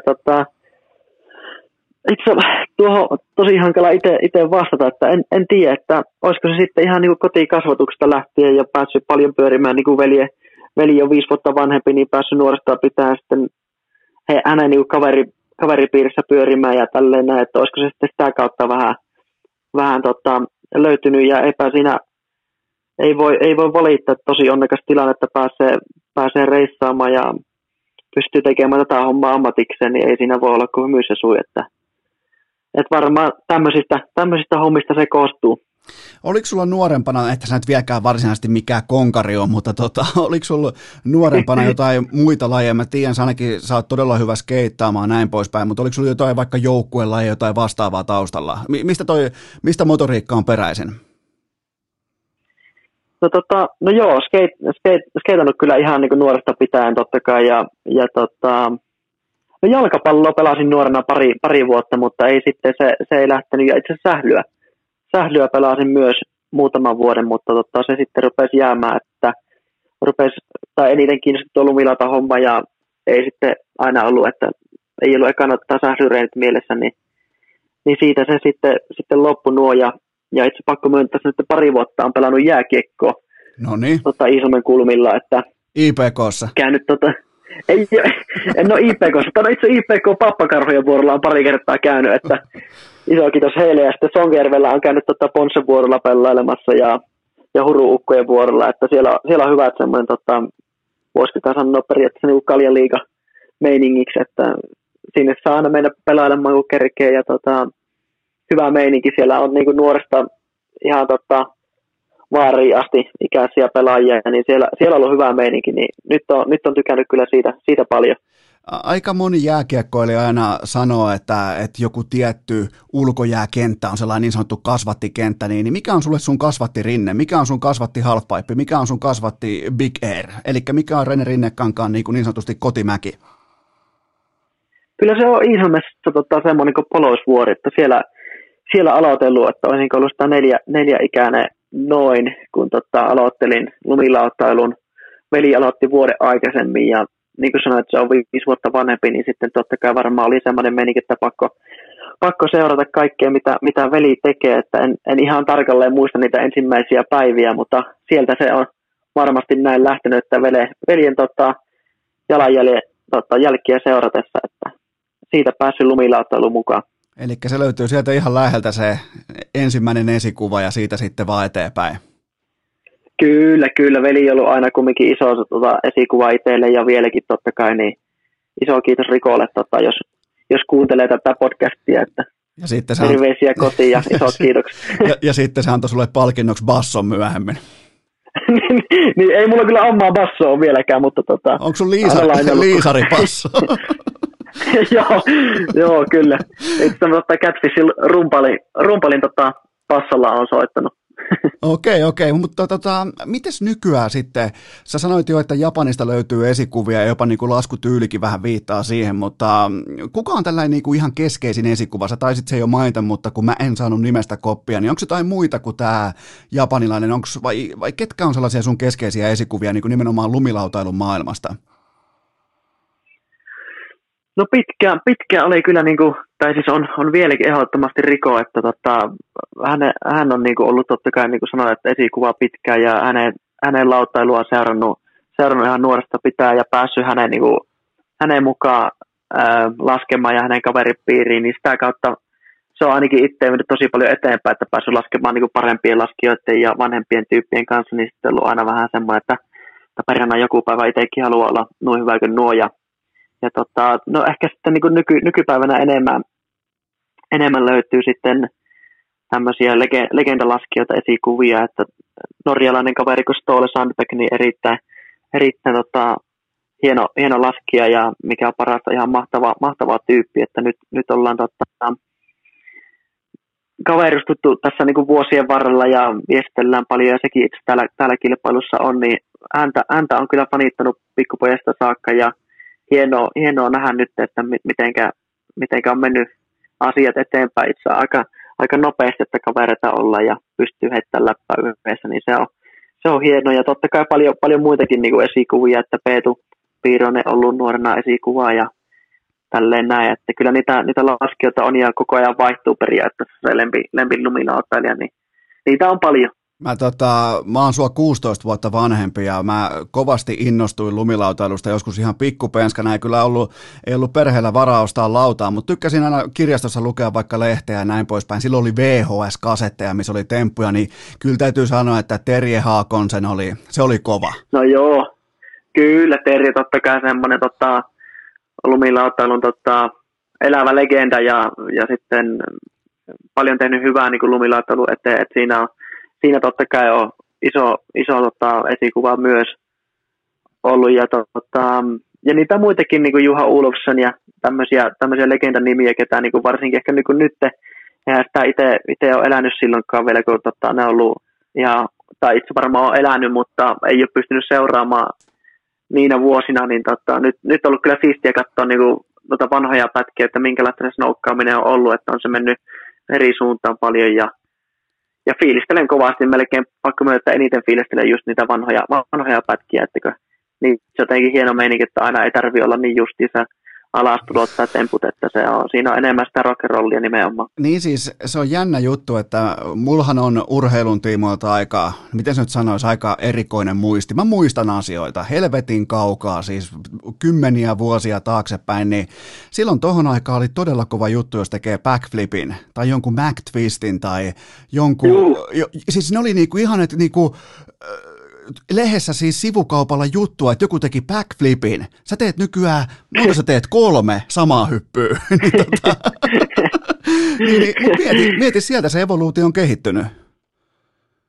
Kyllä, niin se on kehittynyt paljon ja pakko myöntääkö sanoa, että on McTwist, että kyllä se on itse nimestä vieläkin niinku, kautta oikein hieno tempu, mitä lumilaudalla voi tehdä halfpipeissa tai mistä ikinä sen tekeekään, että siinä on semmoinen tempu myös, että se on aika hankala, että harvastaa niin kuin hyvin osaa, että tuolla on paljon laskijoita, ketkä osaa just noita triplakorkkeja ja vaikka mitä ottaa spinejä, mutta sitten McTwist ei välttämättä lähde ihan samalla lailla, että siinä on just, sekin on niin kuin hienoa just, että kun on katsonut vanhoja pätkiä, niin saanut sikana inspiraatiota myös temppuihin sieltä, että niitä sitten ruvennut reenaamaan ja ehkä pystyy samaistumaan vähän paremmin niihin temppuihin, että ei aina tarvitse olla se iso hyppyri tai mega halfpipe, mikä ikinä se onkaan, että pystyy tuossa vaikka takapihalla rakentamaan kukkaaria ja kokkelemaan erilaisia handplantteja tai just sitä McTwistiä, niin se on kyllä niin kuin nasahtanut itselle aika hyvin nyt tässä pari vuoden tai muutaman vuoden sisällä ja tullut otettua paljon inspiraatiota sieltä. Mutta eikö kukaan sulle, Rene, kertonut, että sitä päätä ei kannata laittaa siihen plantiksi? Siinä tulee pipi. Niistä on sanottu. Mulla on nimittäin yksi, mä aion laittaa tähän jaksopostaukseen yhden sun videosta, jossa sä otat ihan kylmästi päällä vastaan sen hyppyrin yläosan ja liuut siitä niin kuin päällä. Sitten lähtee se varsinainen lentovaihe lähtee siitä. Se on vaikea selittää, koska siinä ei ole mitään järkeä. Niin annetaan kuuntelijoiden käydä se video läpi, mutta mulla on myös lähiajoilta yksi tällainen, mikä on mua kiinnostaa nyt, kun mulla on ihan huippuluokan lumilautailija vieraana, mä kysyn tämän näin, että mikä selittää Sean Whitein ihan naurettavan ylivoiman viime vuosina? Mikä siitä tekee? Kun ne oli siis ihan eri luokassa ne sen kaikki runit verrattuna kaikkiin muihin siinä tietyssä aikajaksossa, niin mikä siinä on se suurin syy tai se tekijä tai se attribuutti? Hyvä kysymys, tosi hyvä kysymys. En tiedä, kai se on vaan niin päällikköäijä. Se on reenannut ihan saakelin kovasti ja tietoinen siitä hommasta, mitä tekee. Että se on, tietää ne temput, mitä tarvitaan kilpailuissa ja se treenannut yksin niitä coachinsa kanssa jossakin salaa että en tiedä, ihan jäätävä äijä, että eihän siinä ei auta sanoa mitään muuta, että ja myös varmasti niin kuin pääkoppa aika hyvällä mallilla, että pystyy käsittelemään noita paineita ja pystyy laittamaan, jos vaikka 2 runia on kaatunut, niin viimeinen vielä jäljellä, niin sitten se sieltä aika monesti on tullut ja laittanut sitten semmoisen runin, että korkeammalla korokkeella on seissut kilpailujen jälkeen. Että elikkä siis sen siinä on hyvä kysymys. Sen hypyissä on eniten päällikköyttä.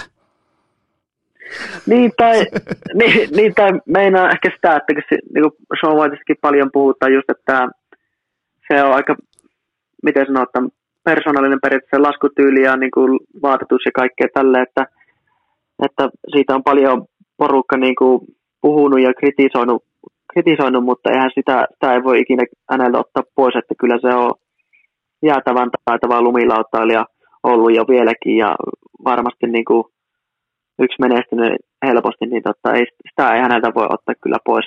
Ei missään nimessä ja ihan helvetin koviin paikkoihin, kun on siis koko jenkkien talviurheilu kunnia pelissä käytännössä siinä vikassa runissa ja se tekee siihen ennätyspisteet, niin kyllä ne on niitä niinku, todella kovapäisen, henkisesti vahvan urheilijan merkkejä.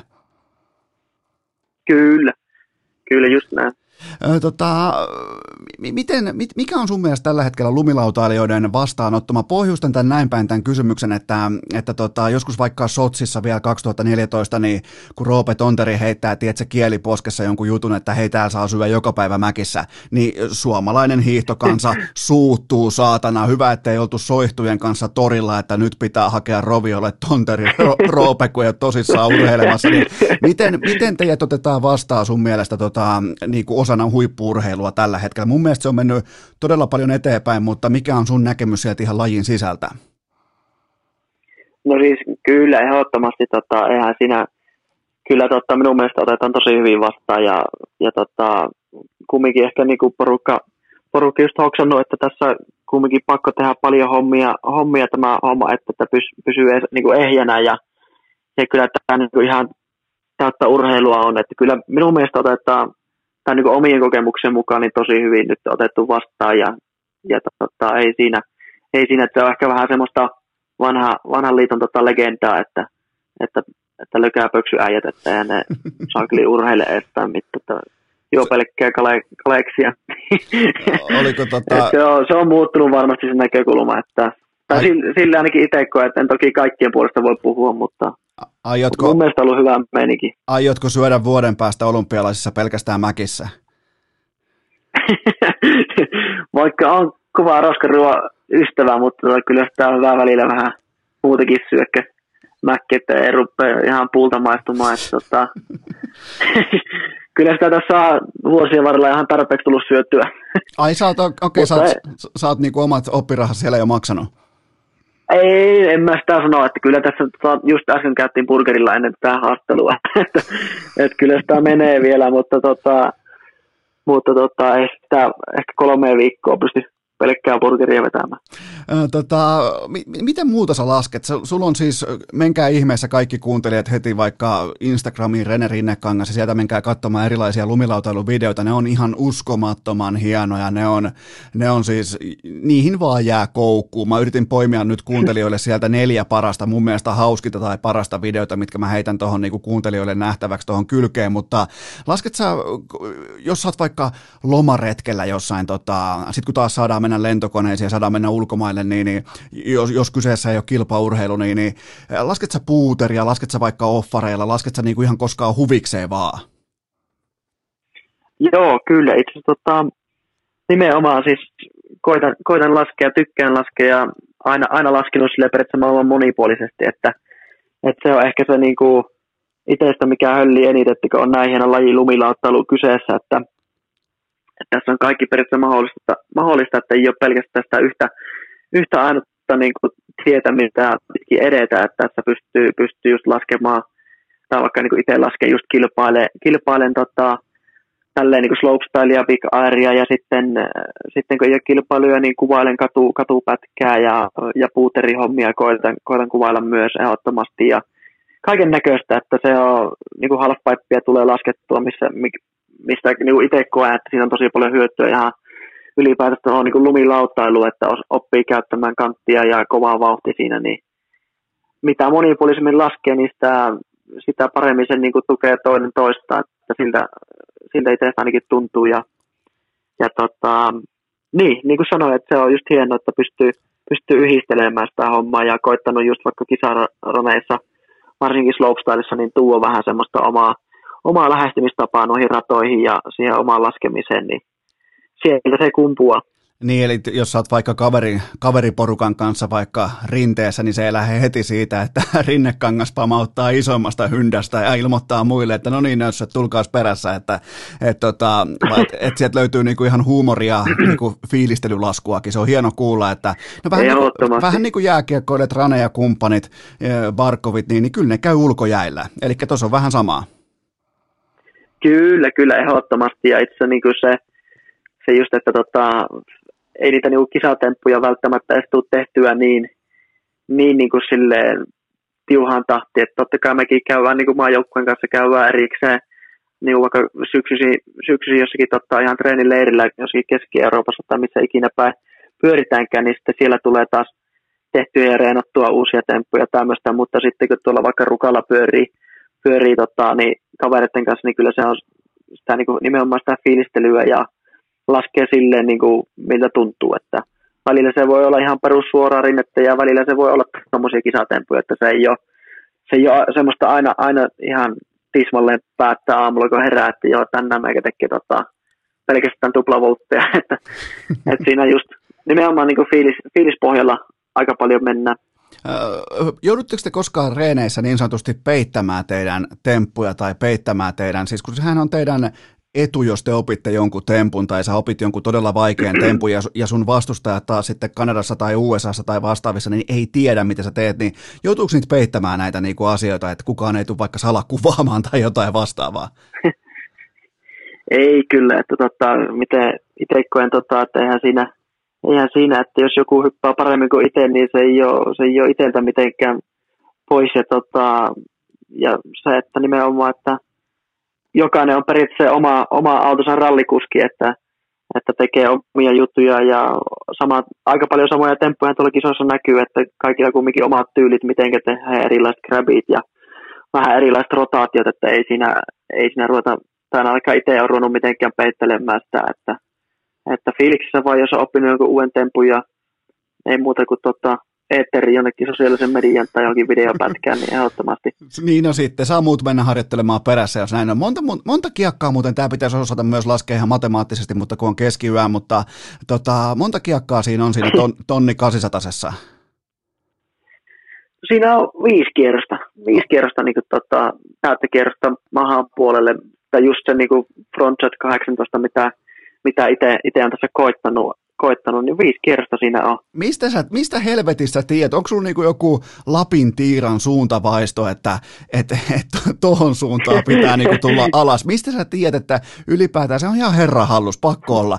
Niin mistä sä tiedät, että kun sä tuut alas, että nyt niinku suurin piirtein rinne on tossa, pitäisi mennä tohon päin, vasen jalka on eessä, se menee tonne päin, niin miten se tapahtuu? Miten sitä treenataan?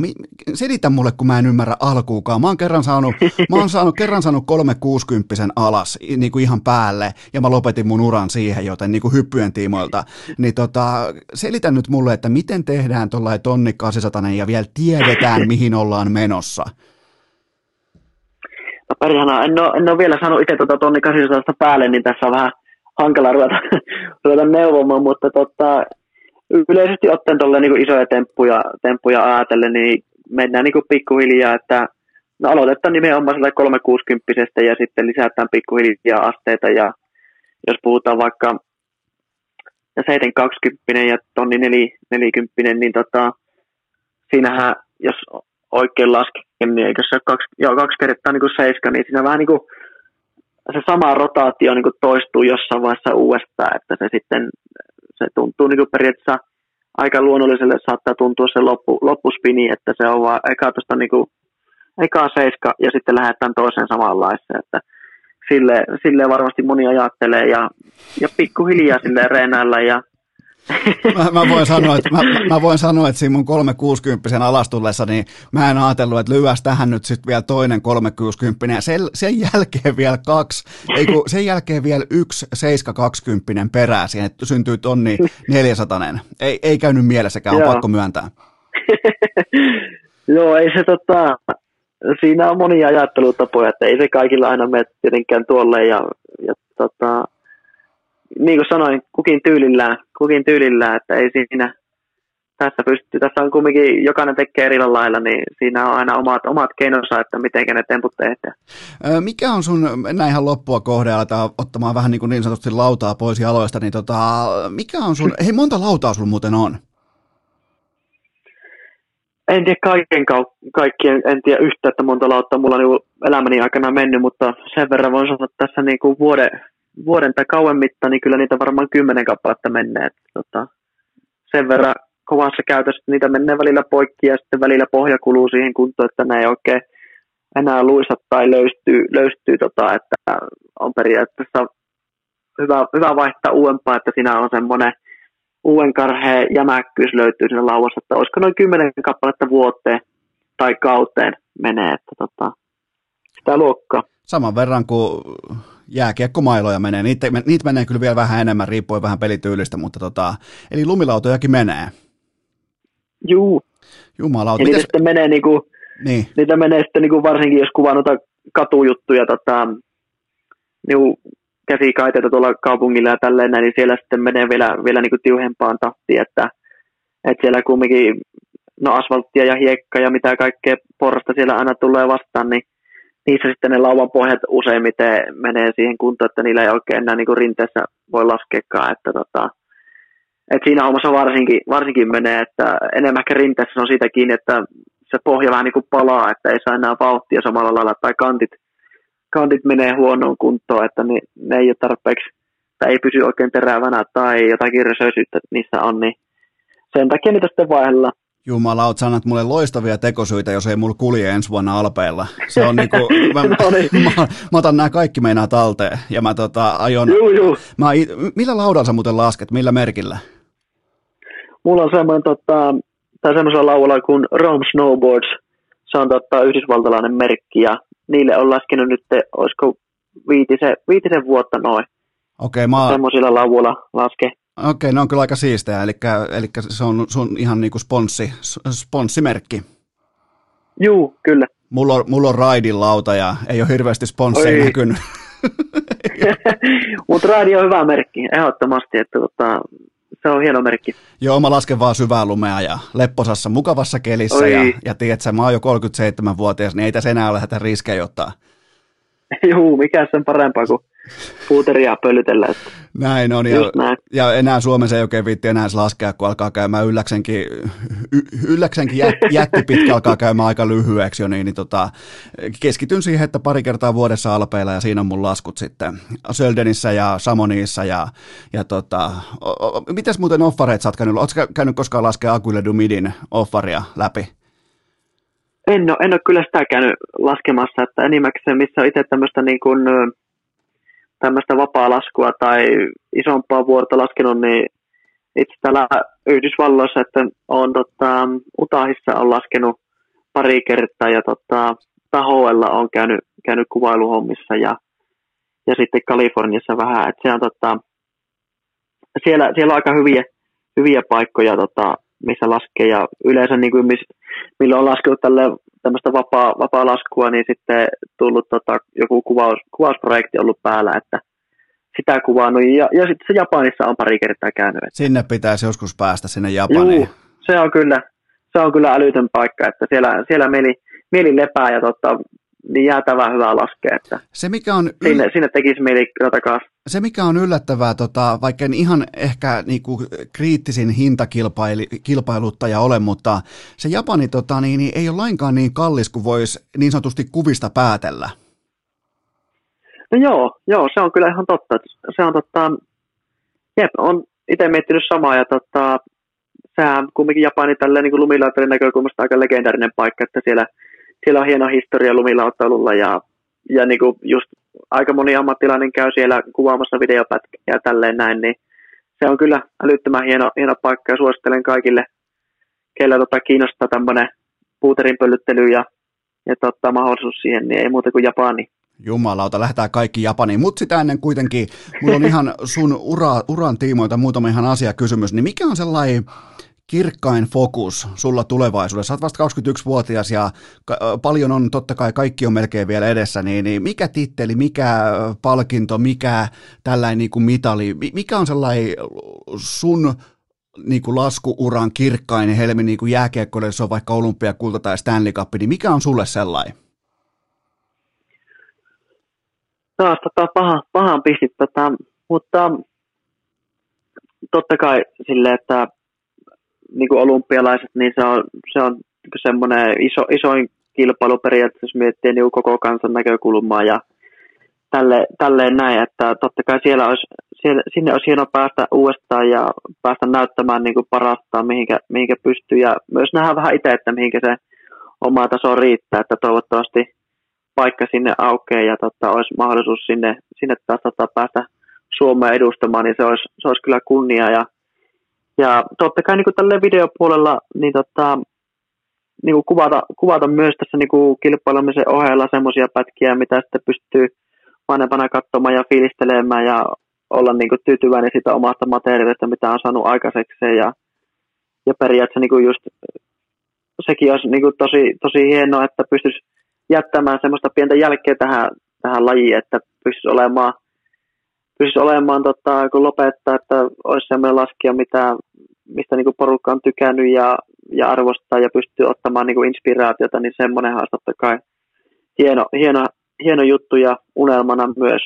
Toi on ihan oikeata puhetta. Mulla on sulle jotain konkreettista. Ootko sä valmis? Anna tulla.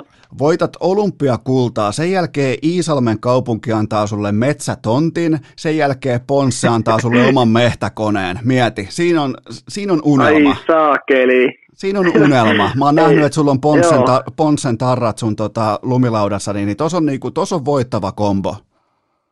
Jumalauta, kuulostaa kyllä hyvältä, että lähdetään rakentamaan tätä unelmaa.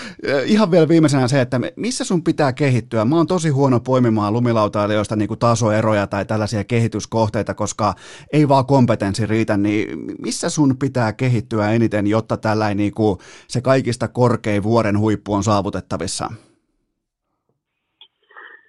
No kyllä se on niin kuin, että pysyä periaatteessa mukana tässä niin kuin tasossa, että pysyä ehjänä ja pystyä treenaamaan niin kuin huippupaikoissa ja ja niin kuin oppii niitä uusia temppuja ja saa niin kuin varmuutta siihen tekemiseen, että nyt on niin kuin tullut paljon uusia temppuja tässä lähiaikoina ja niihin vaan niin kuin paljon varmuutta ja rokata sitä omaa meininkiä, että keksii just niitä omia linjoja tuolta kisaradasta ja tälleen näin, että siinä aika lailla on semmoisia juttuja, että varmuutta ja totta kai sitä aina sitä pystyy enemmän pyörimään. Aina sitä voi vähän enemmän pyöriä, mutta kerro vielä kaikille kuuntelijoille, että mistä sun tätä rokkaamista, sun tarinaa voi seurata?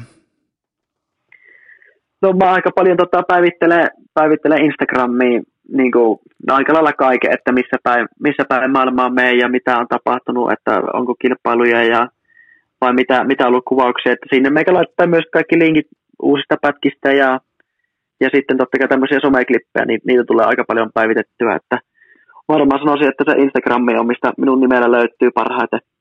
Elikkä sinne vaan kaikki Rene Rinnekangas IG-tilille, niin siellä seisotaan päällä ja käsillä ja ollaan avaruusolioasennossa, mikä on siis japanilainen laskuasento ja näin poispäin. Siellä on ihan kaikkea iisalmelaisella basistilla, joten jos ei ole niin sanotusti kotiin terveisiä, niin mä voin vaikka mennä nukkumaakin. Kello on nimittäin tasan 02:00 Helsingissä ja mä juttelen lumilautailijan kanssa keskellä yötä, että ei tämä kuule tämä podcastaaaminenkään, niin ei tämä aina ihan helppoa ole, Rene. No ei varmasti. Ja mahtavaa. Kiitoksia oikeasti äijälle ja iso kunnia oli olla tässä mukana. Ja toivottavasti sinne nauhalle tarttui jotakin ihan hyviä juttuja, että ei tullut vaan sekoiltua koko tätä tuntia, mitä me tässä höpistiin. No tämä meni aika niin kuin budjetin mukaisesti, että kyllä sun lukuisat fanit, jotka on toivonut paljon pitkin tässä tätä talvea sua vieraaksi, niin kyllä mä oon varma, että ne on todella, todella tyytyväisiä, joten kiitoksia tästä Rene Rinnekangas. Kiitoksia paljon ja hyvät yöt sinne. Ja kaikille kuuntelijoille tehdään nyt sellainen juttu ihan yhdessä. Otetaan kaikki oikein lumilaudat jalkoihin ja tehdään sellainen juttu, että sunnuntaina jatkuu.